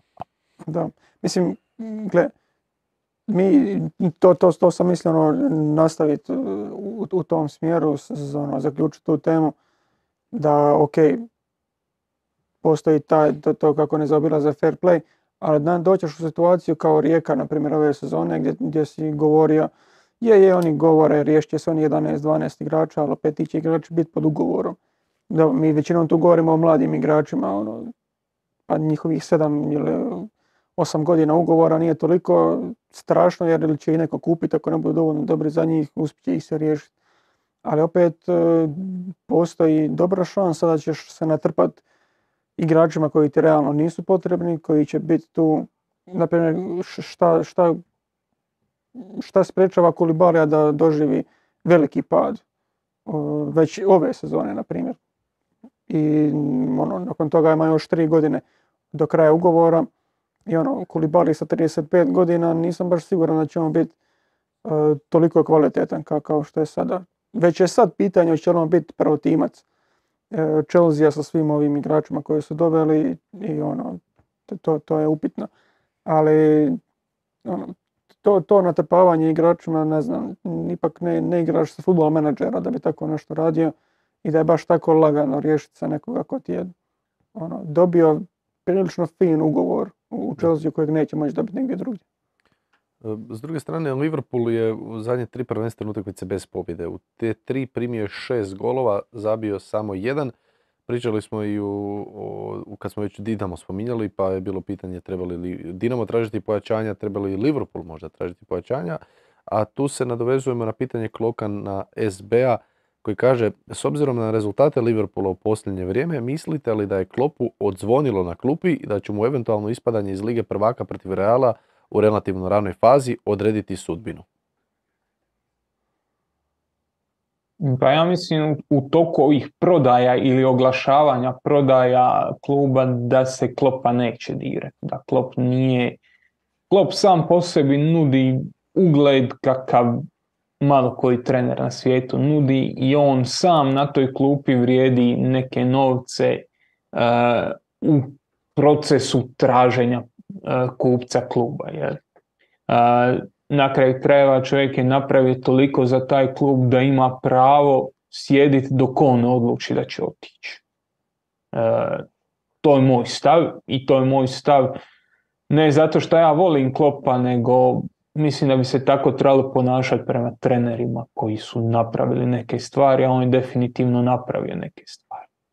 Onda dolazimo do ovog pitanja, treba li ta pojačanja? Mislim da je Chelsea u jednoj situaciji, Liverpool je u diametralno suprotnoj situaciji. Chelsea je natrpao hrpu igrača koji su uh, zagušili tu hijerarhiju, koji su izgubili nekakav uh, koji su izgubili nekakav nacrt kako bi, kako bi početna postava trebala funkcionirati. Izgubio se, uh, izgubila se vizija kako se igra, a s druge strane, kod Liverpoola nemamo previše pojačanja, ta pojačanja su kozmetička ili baš jako ciljana. Imamo postavu koja je jasna, imamo postavu koja znamo je unaprijed, e, znamo da će igrati u 4-3-3, s- sve se zna. I došlo je do sigurno nekakvog malog zasićenja, ali ja mislim da mi podcjenjujemo svi skupa, da tu podcjenjujemo koliko je Sadio Mane bio bitan čovjek za tu momčad, koliko je on problema rješavao i koliko toga je moglo počivati isključivo na njemu. Njega više nema, e, Roberto Firmino nije onaj stari i tu imamo dva najbitnija igrača za pressing momčadi. Popunjena su kako su popunjena, doveden Darwin Nu- Nunez i svi pričaju o tome koliko Darwin Nunez promašuje. A koliko Darwin Nunez odigra pressing akcije? Onda pričamo kasnije o, o lijevom krilu. Uh, Diaz igra dobro, Diaz, a koliko Diaz ima pressing akcije? Kod i Gakko, koliko on ima pressing akcije? I onda to usporedi prije 3-4 godine koliko su imali e, Mane i, i, e, i ovaj Bobby Firmino. Znači, Korda je u utakmici tjedna e, te nekakve podatke izložio. 17. momčad po pressingu uh, u ligi. Ok, Liverpool se promijenio, Liverpool se promijenio i prošle i pretprošle i prije te četiri godine. Ima toliko lopte u nogama da nije ni potrebno toliko pressinga imati. Popravili su, popravili su uh, forma, ovu strukturu u posjedu, bolje, bolje pronalaze prostore, ali Liverpool u ovom trenutku ima prednju trojku gdje ni jedan, ni drugi, ni treći igrač nisu pressing igrači. Ima problem osloniti se na nešto što je identitet momčadi. I sad mi možemo pričati, nije doveden vezni igrač. Ok, Ali nije problem ni u Tiago Alcantari, ni u Fabinju, ni u Hendersonu. Njihove brojke su puno manje pale nego brojke prednje trojke i to je nešto što se mora o čemu se mora raspravljati kad se priča o Liverpoolu i tu je nešto gdje se ti problemi Liverpoola najviše odražavaju. Ta, ti igrači koji su dovedeni, u Darwina je uložena ozbiljna para, nije da su, da su nešto, da su nešto ovaj, doprinijeli uh, identitetu igre koji je Liverpool imao. Da, i mislim, taj, mislim, kad, kad, kad pogledaš zadnjih par sezona ima tih pojačanja, ali velik dio krivice ne bi uopće svalio na klopa i to sad, mislim možda će on na kraju stradati, ono što kažeš, i zbog otkaza i to. Ali jednostavno to njegovo manevriranje između, između dobrih rezultata i ekipe koja objektivno nije plaćena koliko je kvalitetna bila. Jer ti natezao si sa, sa Salahom jako, jako puno da mu daš nekakav ugovor. Izgubio si Manea koji ti je bio ako je vjerovat ono, Kapologiju na četiri puta manjoj plaći nego što ima sada u Bayern Minhenu. Izgubio si, ok, Gini Wijnaldum nije toliko ono, esencijalan igrač Liverpoola, ali njega si izgubio da je potpisao sa, sa uh, PSG-om, da je otišao iz kluba. I ono, gubljenjem takvih, takvih igrača kojima ne daješ ugovore kakve možda zaslužuju i gdje ne cijeniš Manea, gdje sam kao što Miha kaže, sada možda najbolje vidi koliko je on bio kvalitetan u oba smjera igre, koliko je bio važan prema naprijed. Bobby, Bobby Firmino koji je trenutno ozlijeđen pa i nema taj uh, doprinos kao što ima na početku sezone gdje je i, davao golove i igrao de, svoj defensivnu ulogu. Ostao ti je samo Mohamed Salah koji je i u tom starom Liverpoolu bio taj igrač koji je u neku ruku e, lišen defensivnih zadaća, bio je taj koji je ostao visoko, koji je bio e, kao nekakav outlet igrač koji, kojem se daje lopta kada se osvoji, koji može proći jedan jedan, koji ima tu brzinu e, i kvalitetu da, da riješi situacije koje ga se izbace. Jednostavno u, takvoj situaciji puno više odgovornosti i zadaća pada na, na vezni red. A ono ne možeš očekivati baš da će njihova efikasnost ostati na istoj razini ako imaš, neću reći dva puta više ono, akcija s kojima se moraš susrest jer tvoji ofenzivci ne, ne, ne rade defenzivni posao na pravoj razini, ali sa takvim porastom defenzivne odgovornosti i ono, i Kanteu bi se osjetila, ono, osjetio bi nekakav pad, ne Tiago Alcantari ili, ili Henderson, njima, bilo kome drugom. Ok, uh, idemo, e, spomenuo si Kantea, pa idemo sa jedne kante na drugu ćemo preći, odnosno idemo sa uh, kante na Juventus, ovaj, da, da započnemo i tu treću temu, jer nam fali još jedna. Nis, nisi to dobro baš povezao. Molim? Nisi to dobro povezao. U mojoj glavi je dobro povezano. ovaj, E, pa ajmo krenuti sa e, čovjekom koji je čini mi se dobro pripremio svoj, e, svoje izlaganje. Riječ je o Kvaradoni. O, čuje, prati nas Ivan Šunjić, Kvaradona. Koji još? Imamo još nekog... Mateo Pukšar. samo Mateo Pukšar. Dobro. No, ka- samo, samo. Kaže Kvaradona, pozdrav. Juventus u slučaju uključuje 42 transfera s financijskim malverzacijama dokazanih prisluškivanje i dobili su kaznu od samo 15 bodova, 0,36 boda po transferu i par beskorisnih zabrana upravi. E,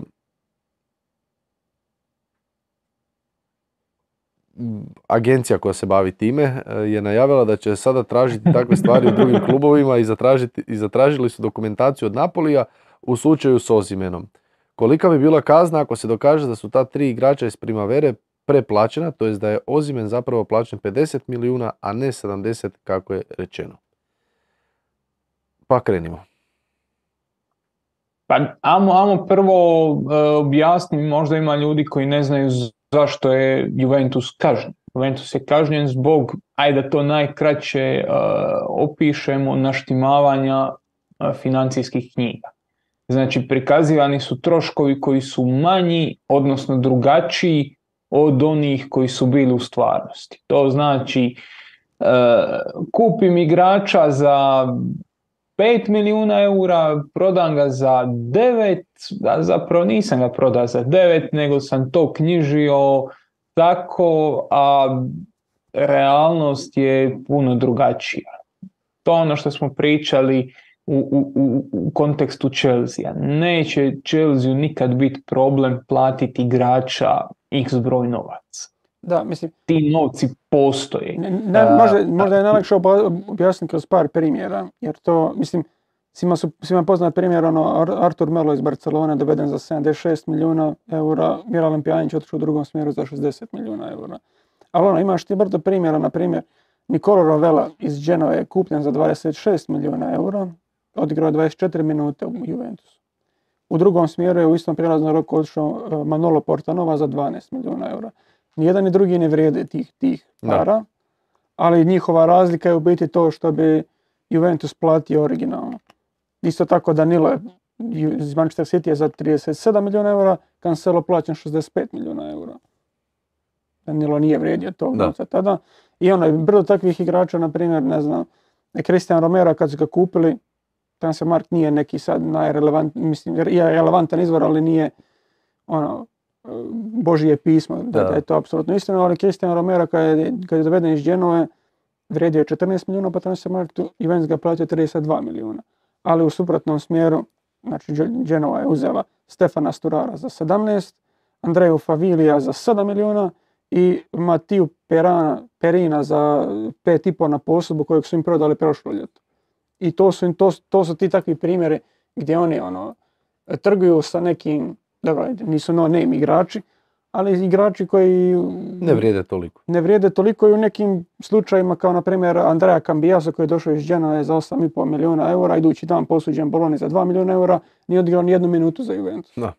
Na primjer, takvi nekakvi ljudi jednostavno ne, ne, ne vrijede tog novca i to su bile te nekakve napuhane brojke kojima je Juventus pokušavao ono, prikazati da su im prihodi puno veći nego što u stvarnosti jesu. a istovremeno ono zbog čega su oni zapravo kažnjeni. Jer ovo sve što Korda priča, mi smo sad svjedoci, oni su trgovali sa Cityjem, oni su trgovali s Barcelonom, oni su trgovali s praktički svim klubovima. E, ono zbog čega su oni zapravo kažnjeni, ono što je e, Giuseppe Kine njih kaznio, odnosno podigao tužbu, je činjenica da su oni igrače plaćali ispod stola. Znači da su knjižili jedne stvari. Na početku pandemije je napisano da će oni smanjiti smanjit, svoje plaće, da će se odreći dijela primanja, a u isto vrijeme su primali e, pare ispod stola, primali su pare na offshore račune, na račune koji su zabranjeni, e, dobivali su plaću od sponzora izravno, znači bez, bez e, da se ide preko klubskog računa i oni su zapravo, jer njih nije kaznio, njih nije kaznio savez ko takav, njih su kaznile službene, e, njih je kaznio, ajmo najkraće to objasniti, talijanski uskok. On je tu odigrao ključne stvari, a do toga se došlo prisluškivanjem telefona u e, aferi koja se, e, koja se temelji na pranju novca. Tako da ono, veoma, veoma, nije to baš toliko bezopasna stvar, nije to samo naštimavanje knjiga u smislu ja tebi dam e, jednog igrača, ti meni daš drugog, pa mi to knjižimo dobitak odmah sada, znači ono što je Korda već spomenuo, Melo na jednu stranu, e, Artur Melo na jednu stranu, Pjanić na drugu, pa ti prodaš Pjanića za 70 milijuna i to pišeš u ovoj godini, to je dobitak, a onih 60 milijuna koje si platio e, za Artura Mela, dao si mu ugovor na 5 godina i onda knjižiš po 12 milijuna na svaku godinu i razbio si taj trošak, a pokrio si svoj manjak s ovim. To su manje više legalne stvari. To su stvari na koje je namješten sustav da tako funkcionira i to je to. Dobro, Pranje love, pranje novaca je u Italiji malo zbiljnije svačeno nego kod nas i ja nisam baš siguran da će da će na ovome završiti cijela afera i Pa, za Juventus i za neće. druge klubove. Neće, mislim, oni, oni jesu kažnjeni za te takve stvari, za te transfere i napuhane brojke, ali njima postoje još dvije stvari, njima se još vodi to, pa nije to suđenje, mislim, ne znam kako, kako bi to definirao. Spor. Da, ali to vezano za plaćanje ispod stola, oni još nisu dobili nikakvu kaznu za to, to se još vodi i vodi se na držav, na građanskom sudu se vodi protiv njih isto kao nekakva istraga vezana za, za ovaj prvi slučaj koji ih je već talijanski uskok osudio, koji im je dao tih i za kojih je kažnjen, za kojih je Savez kažnjen oduzimanjem 15 bodova i sve ove kazne njihovim djelatnicima. S tim da eto zanimljivo je, to sam negdje ba- baš vidio da ono, Nedved jedini igrač koji je sudjelovao u tako dva velika ono, skandala za isti klub kao igrač i kao djelatnik, ono, sportski djelatnik, tako da Bravo. bio je igrač. Bravo. Još da je bio od 96. je bio, bio sva Da. tri Juventusova velika Da. skandala, tako da Svaka čast. svaka čast pa da. Bravo. Bravo, Pavele. E, Ali mislim, to je ono, dosta velik udarac i na seriju, a ok, da. Juventus, mislim dobro, Ju- Juventus koliko je to njima udarac na imidž, oni jesu neko ko se smatra takvim, ok, udarac je na imidž kako gledaš globalno, ali ono, meni je to u ovom nekakvom smislu opet e, značajan udarac na seriju A, jer imaš ligu koja se, ok, nije na toj razini da se uspoređuje sa top, top ligama u- u Europi, sigurno kad uđu njihovi klubovi u Europu vidiš da je to nije ta razina, ali kad ligu gledaš kao izoliran slučaj, to je liga koja je u zadnjih nekoliko godina napredovala što se tiče i ono, i same svoje percepcije prema vani onome što možeš gledat na, na, na, na terenu, na samoj produkciji te, te lige. E, Čak je, mislim, potpisala i nekakav solidan TV ugovor. Nakon ovoga sve to nekako pada u drugi plan, sve će se to nekako izgubiti na, na, na važnosti. I opet se vraćaš u onu situaciju gdje je serija bila prije, ne znam, pet godina gdje su bili potpuno irelevantni. Da. Gubiš cijeli taj zamah koji si dobio. E, ovo stoji i to što Korda kaže apsolutno činjenica, ali mislim da moramo to gledati kroz još jednu perspektivu koja je prilično važna. Juventus je, ne znam, ne znam koliko je ljudi bilo u Torinu, recimo koliko je bio u Torinu, svača koliko je obitelj Anjeli zaslužna za taj grad, koliko je ona važna u tom gradu čak dan danas to onako dosta posjeća on kad čitaš neke povijesne knjige, ovo ono, sve što se dogodilo u Firenci je obitelj Medici tamo financirala, sve se vrtilo oko toga. E, Juventus je nekakva kruna, odnosno nekakav dijamant u kruni obitelji Anjeli. I činjenica je da je Andrea Anjeli e, kažnjen, Andrea Anjeli koji je preuzeo klub 2010. godine, taman kad se taj klub počeo vraćati, a nije slučajno on preuzeo 2010. godine upravu nad klubom, on je ciljano došao tada da bi opet Anjeli, jedan pripadnik obitelji Anjeli, vratio klub tamo gdje klub treba biti i vratio ga je realno, bio je višestruki uzastopni prvak Italije, doveo ga u finale Lige prvaka, sve super nakon onog Calciopolija i svega. E, velik udarac je to, ta njegova zabrana, to da se on više ne može baviti nogometom, to da taj klub mora preuzeti neko drugi, nešto da se tu mora mijenjati, jer e, čisto, da bi, čisto da bi dobili okvir koliko je velika obitelj Anjeli, e, 2006. ili 7. godine, e, 2007. znači nakon, nakon svega što se dogodilo u Calciopoliju, e, od, od 100% e, talijanskog BDP-a obitelj Anjeli je kroz svoje firme imala 25%. Znači, jedan zarađ, od četiri zarađena eura u Italiji, jedan je dolazio kroz firme obitelji Anjeli, od Fiata pa nadalje. I to je, oni su nevjerojatno bitni i taj,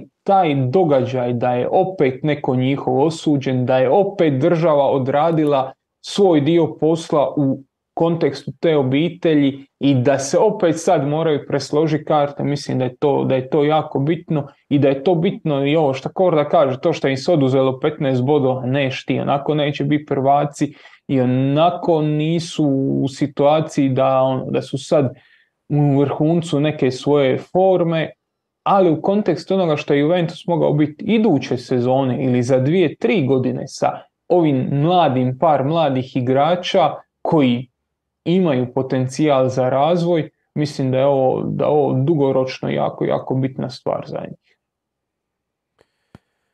Dobro, vidjet ćemo još e, što će se sve dogoditi s tim, a mi možemo ići prema kraju, odnosno idemo na našu posljednju temu. E, Danas se to dogodilo, e, pretpostavljam ispadanje sa svjetskog prvenstva, je danas, dobro. Pa kaže Maro, evo krenimo s pitanjem kao i do sada sve. Mali Mihovilov osvrt na histeriju oko Duvnjaka i kako? Gicela, jesam dobro rekao, Gicel. Pa jesi, znaš čitat. Nemaju oni, nemaju ništa ovaj, Gicela. nemaju prijeglase nikak. Gicela. E, znači, mali Mihovilov osvrt na mali Mihovilov. Evo Miho, zabili su preko 30 golova.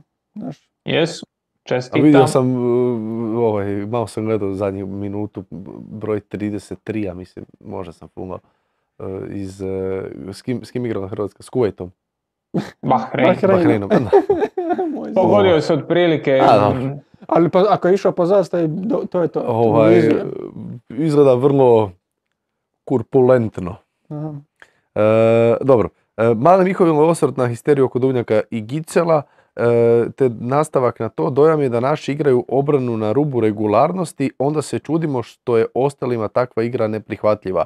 I ima li Miho odgovor zašto Cindrić igra drugačije u klubu i reprezentaciji, jer stručna trojka u RTL studiju nema odgovor na to pitanje. Pa generalno gledano Hrvatska stvarno udara. E, naša najava za utakmicu sa, sa Danskom, ne naša, nego najava izbornika, igrača je bila ajmo se potući s njim. I rukomet je sport koji se bazira na fizično, fizičkom kontaktu. Ali Hrvatska je baš bila agresivna, to je donijelo daleko od toga, to nije donijelo XY rezultata. A- Ali, zašto se sad kod nas povela histerija? E, Duvnjak ima sukob e, sa, kako si pročitao, Gicelom, Gicel, e, ima e, problem s njim već neko vrijeme. Oni su se zakačili u Bundesligi već, e, oni se tradicionalno ne vole. Sad, ja neću uopće ulaziti u, u te e, gluposti ko je koga udario, ko nije. U rukometu ćeš dobiti batine, u rukometu ćeš vjerojatno i dat batina. To je nekako u opisu je sporta. Je li bilo nekorektnosti s jedne i s druge strane? Apsolutno je bilo. Uh, je li Gicelu pametno ne primit ruku kad ti neko pruža ruku za, za, za ovaj ispriku? Mislim da nije, mislim da to sve na stranu, mislim da to nije njemu pametno iz njegove perspektive. Primiš ruku, kiselo se nasmiješ i prvi put kad ga sretneš uvališ mu lakat u rebra i nastaviš dalje. Da, tako taj sport funkcionira.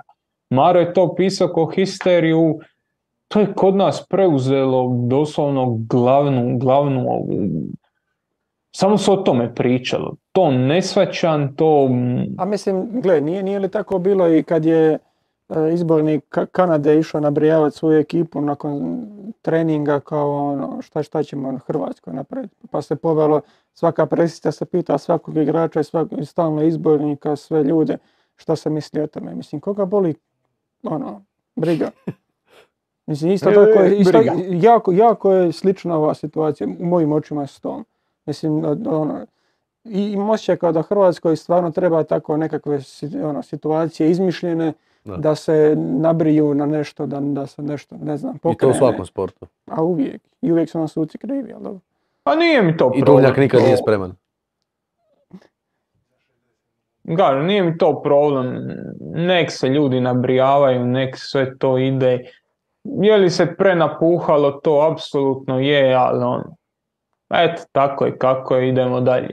Ne ide. E, Ne idemo, ispali smo. Bilo je pitanje o Cindriću, na to sam mislio nastavi dalje. E, zato što Hrvatska igra drastično drugačije nego Barcelona, drugačiji su napadi, drugačija je obrana, sve je drugačije. S tim da Cindrić u Barceloni nisam siguran koliko u zadnje vrijeme igra i dobar rukomet. E, Nisam siguran da, da, ovaj, da je to ono što Cindrić može raditi. Cindrić je imao nekakvih i problema u zadnje dvije, tri godine kad to pogledaš i to sigurno će ostaviti nekakav nekakav trag na, na sve, ali zašto ne igra kao što igra u Barceloni, zato što Hrvatska ne igra kao što igra Barcelona. Njegova križanja, njegovi polazi u Barceloni su drugačiji. Ono šta on radi za momčad, ali šta momčad radi za njega je potpuno drugačije nego u Hrvatskoj. Ovdje se očekuje da on uzme loptu i sam na zonu, je li to 6-0 najčešće ili 5-1, dođe i sam slomi suparnika i zabije gol. Nije realno, nije realno bez pomoći e, bekova, bez pomoći pivota. Mi nemamo praktički ni jednu e, akciju gdje ulazi krilo na drugog pivota, što je u Barceloni umiljena njihova nekakva nekakva caka za izvući situaciju kad, kad se zapne u nekakvo blato. To su razlike, razlike u stilu igre. Ono, ko da staviš Čavija u, u, Klopov, eh, u Klopovu Borusiju i pitaš, e, zašto ovaj ne igra onako kako igra u Barceloni? Ili, ako hoćeš, eh, zašto Ante Tomić ne igra u reprezentaciji onako kako igra u Barceloni? Zato što mrzi Hrvatsku, najjednostavnije i onda završiš priču s tim. Ok, e, ajmo završiti. Znaš šta, kad kažeš ok, e, baš se osjećam kao najdosadniji čovjek na svijetu. E, Ne moraš. Prije nego završiš. Ne, ne, a imam još jedno pitanje jer napali su me. Da li za rukomet? Ne, E, prije, ajde za rukomet još. ozbiljno. Pa ne znam jeste vidjeli intervju e, trenera, izbornika Horvata na Vidio kraju utakmice. Ja jesam i mislim da je to dno dna. E, iz, kojeg, iz kojeg razloga mislim? Jer ti ko izbornik Hrvatske rukometne reprezentacije si htio ti to ili ne javna osoba, ti si dužan neka objašnjenja, ti si dužan ponaša se na nekakvoj razini.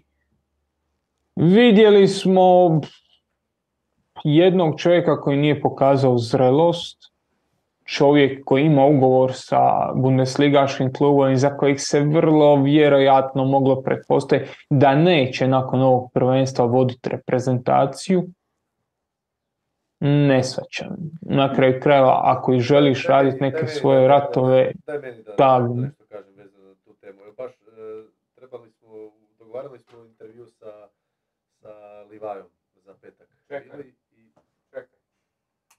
Šta je bilo? Crkamo je mikrofon.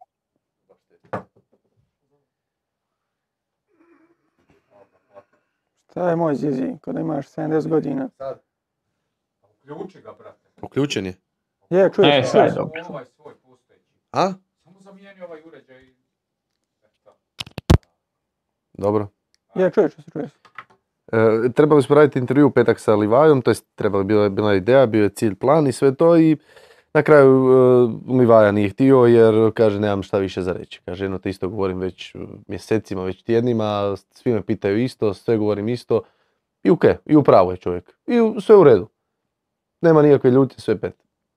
Govorimo o čovjeku koji je doslovno na dnevnoj satnoj bazi okružen novinarima, ljudima koji potpisuje dresove, majice, slika se, staje na cesti, ne može hodat, ne može mislit kako želi. I onda imaš jednog čovjeka koji je izbornik Hrvatske rukometne reprezentacije koji je bitan dva tjedna, tri možda, pri, tjedan dana priprema. I ima doslovno mora davati izjave ta tri tjedna, ne mora ih niti svaki dan možda davati. I to ti je jedini posao koji imaš, da kao izbornik budeš, ajmo reći, normalan prema e, medijima, prema ljudima prema van, dakle prema gledateljima, prema ljudima koji te prate, koji koliko god ja možda jesam ironičan dosta prema tom rukometu, taj rukomet e, bilježi fenomenalne brojke po pitanju gledanosti e, na RTL-u do toga da ako Hrvatska dođe do onih najviših mogućih e, pozicija, polufinale ili šta, da se to već izjednačuje i sa nogometnom reprezentacijom po pitanju gledanosti. I onda kad da daš takvu izjavu kakvu daš, to je, to je baš sramota. Ono, baš jedna, da ne kažem neku goru riječ, osramotio si sebe, sramotio si savez, sramotio si e, novinarku koja je, e, koja je uzimala izjave, njoj si isto tako pljunuo u lice na taj način i na kraju krajeva i te igrače koji su, koji su ispali na način na koji su ispali, e, prvenstvo koje je užasno glupo, retardirano, koncipirano, gdje ti ako izgubiš prvu utakmicu na prvenstvu već znaš da vrlo vjerojatno nećeš ići dalje. I onda se tako ponašaš. Jer ti, Hr Hrvoje Horvat, ili tako? Mm. On za godinu, on idući godinu dana ako ostane izbornik, za njega niko neće čuti do idućeg prvenstva. Nitko. On će možda dati jedan intervju za dva mjeseca, drugi za tri, nebitno. Imaš ta tri tjedna da prezentiraš taj rukomet, da prezentiraš savez, da prezentiraš reprezentaciju. I ti to nisi u stanju. I ne da nisi u stanju da si, da si bezobrazan, pa da imaš neki svoj stav, pa da želiš nešto, nego ovo, ovo, su, ovo je Ovo je- djetinjasto, je. ovo je, Nije ovo je na razini, da, tineđerski. Ja sam u Nije, pubertetu i mama, ono, e, znaš, neću se razgovarati s tobom i onda ću glumiti da e, št- sve što ti kažeš ja ću ponoviti za tobom, znaš, te neke fore. Govorimo o stvarno ono, ulozi, o funkciji koja je ogromna i ti si ju baš okaljao na ovaj način. Baš si, baš si pljunuo na, na tu poziciju, na poziciju izbornika koja kažem, bi, bi trebala biti nekakva ono, vrh vrhova u tvojem poslu. Evo, to je moje. E, Na kraju kraja mi pričamo i o nekakvim ugovorom, ugovorom definiranim stvarima. Ti imaš obavezu doći tamo i dat neke odgovore. Da. Tebe je neko platio za to. Da. Isto tako što u HNL-u e, treneri trebaju doći tamo i davati nekakve izjave, odraditi nekakav dio protokola. Jebi ga. Ni ne sviđa ti se, ne želiš odgovori, reci nemam komentara. A ti u onom trenutku šalješ srca, e, glumiš e, da se pokvario mikrofon. Ako se imaš s, nj- s nekim, budi faca, obračunaj se. Tako. Pitala te šta ka, o statusu u Savezu, reci u Savezu rade klaunovi, ne zanima me šta oni imaju reći. Ili ra- reci u Savezu rade sjajni ljudi, oni su moji prijatelji, ili reci nemam komentara. Tako je. Svi se nešto prave pametni, a ono, Tako. I zato nemoj, zato nemoj sam uzimat, nemoj uzimat posao, nemoj uzimat posao ako ne možeš, e, ako nisi spreman na, na, na pritisak koji će se dogoditi. i A zato, svak misli da je spreman na taj pritisak. zato sam povukao paralelu sa Livajom, bio baš zato jer e, opet u petak taj je bila dodjela nagrade i opet ista pitanja.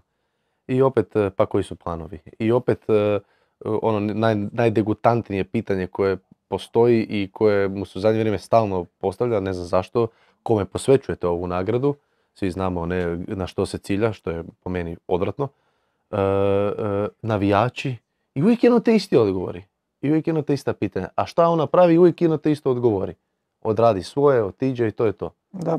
A mislim da ljudi uopće nisu A to, a to radi, oprosti, to radi na tjednoj bazi. Ne, mislim da ljudi nisu svjesni šta Livaja s- ono, svaki dan, svaki dan tipa sat vremena potpisuje. Da.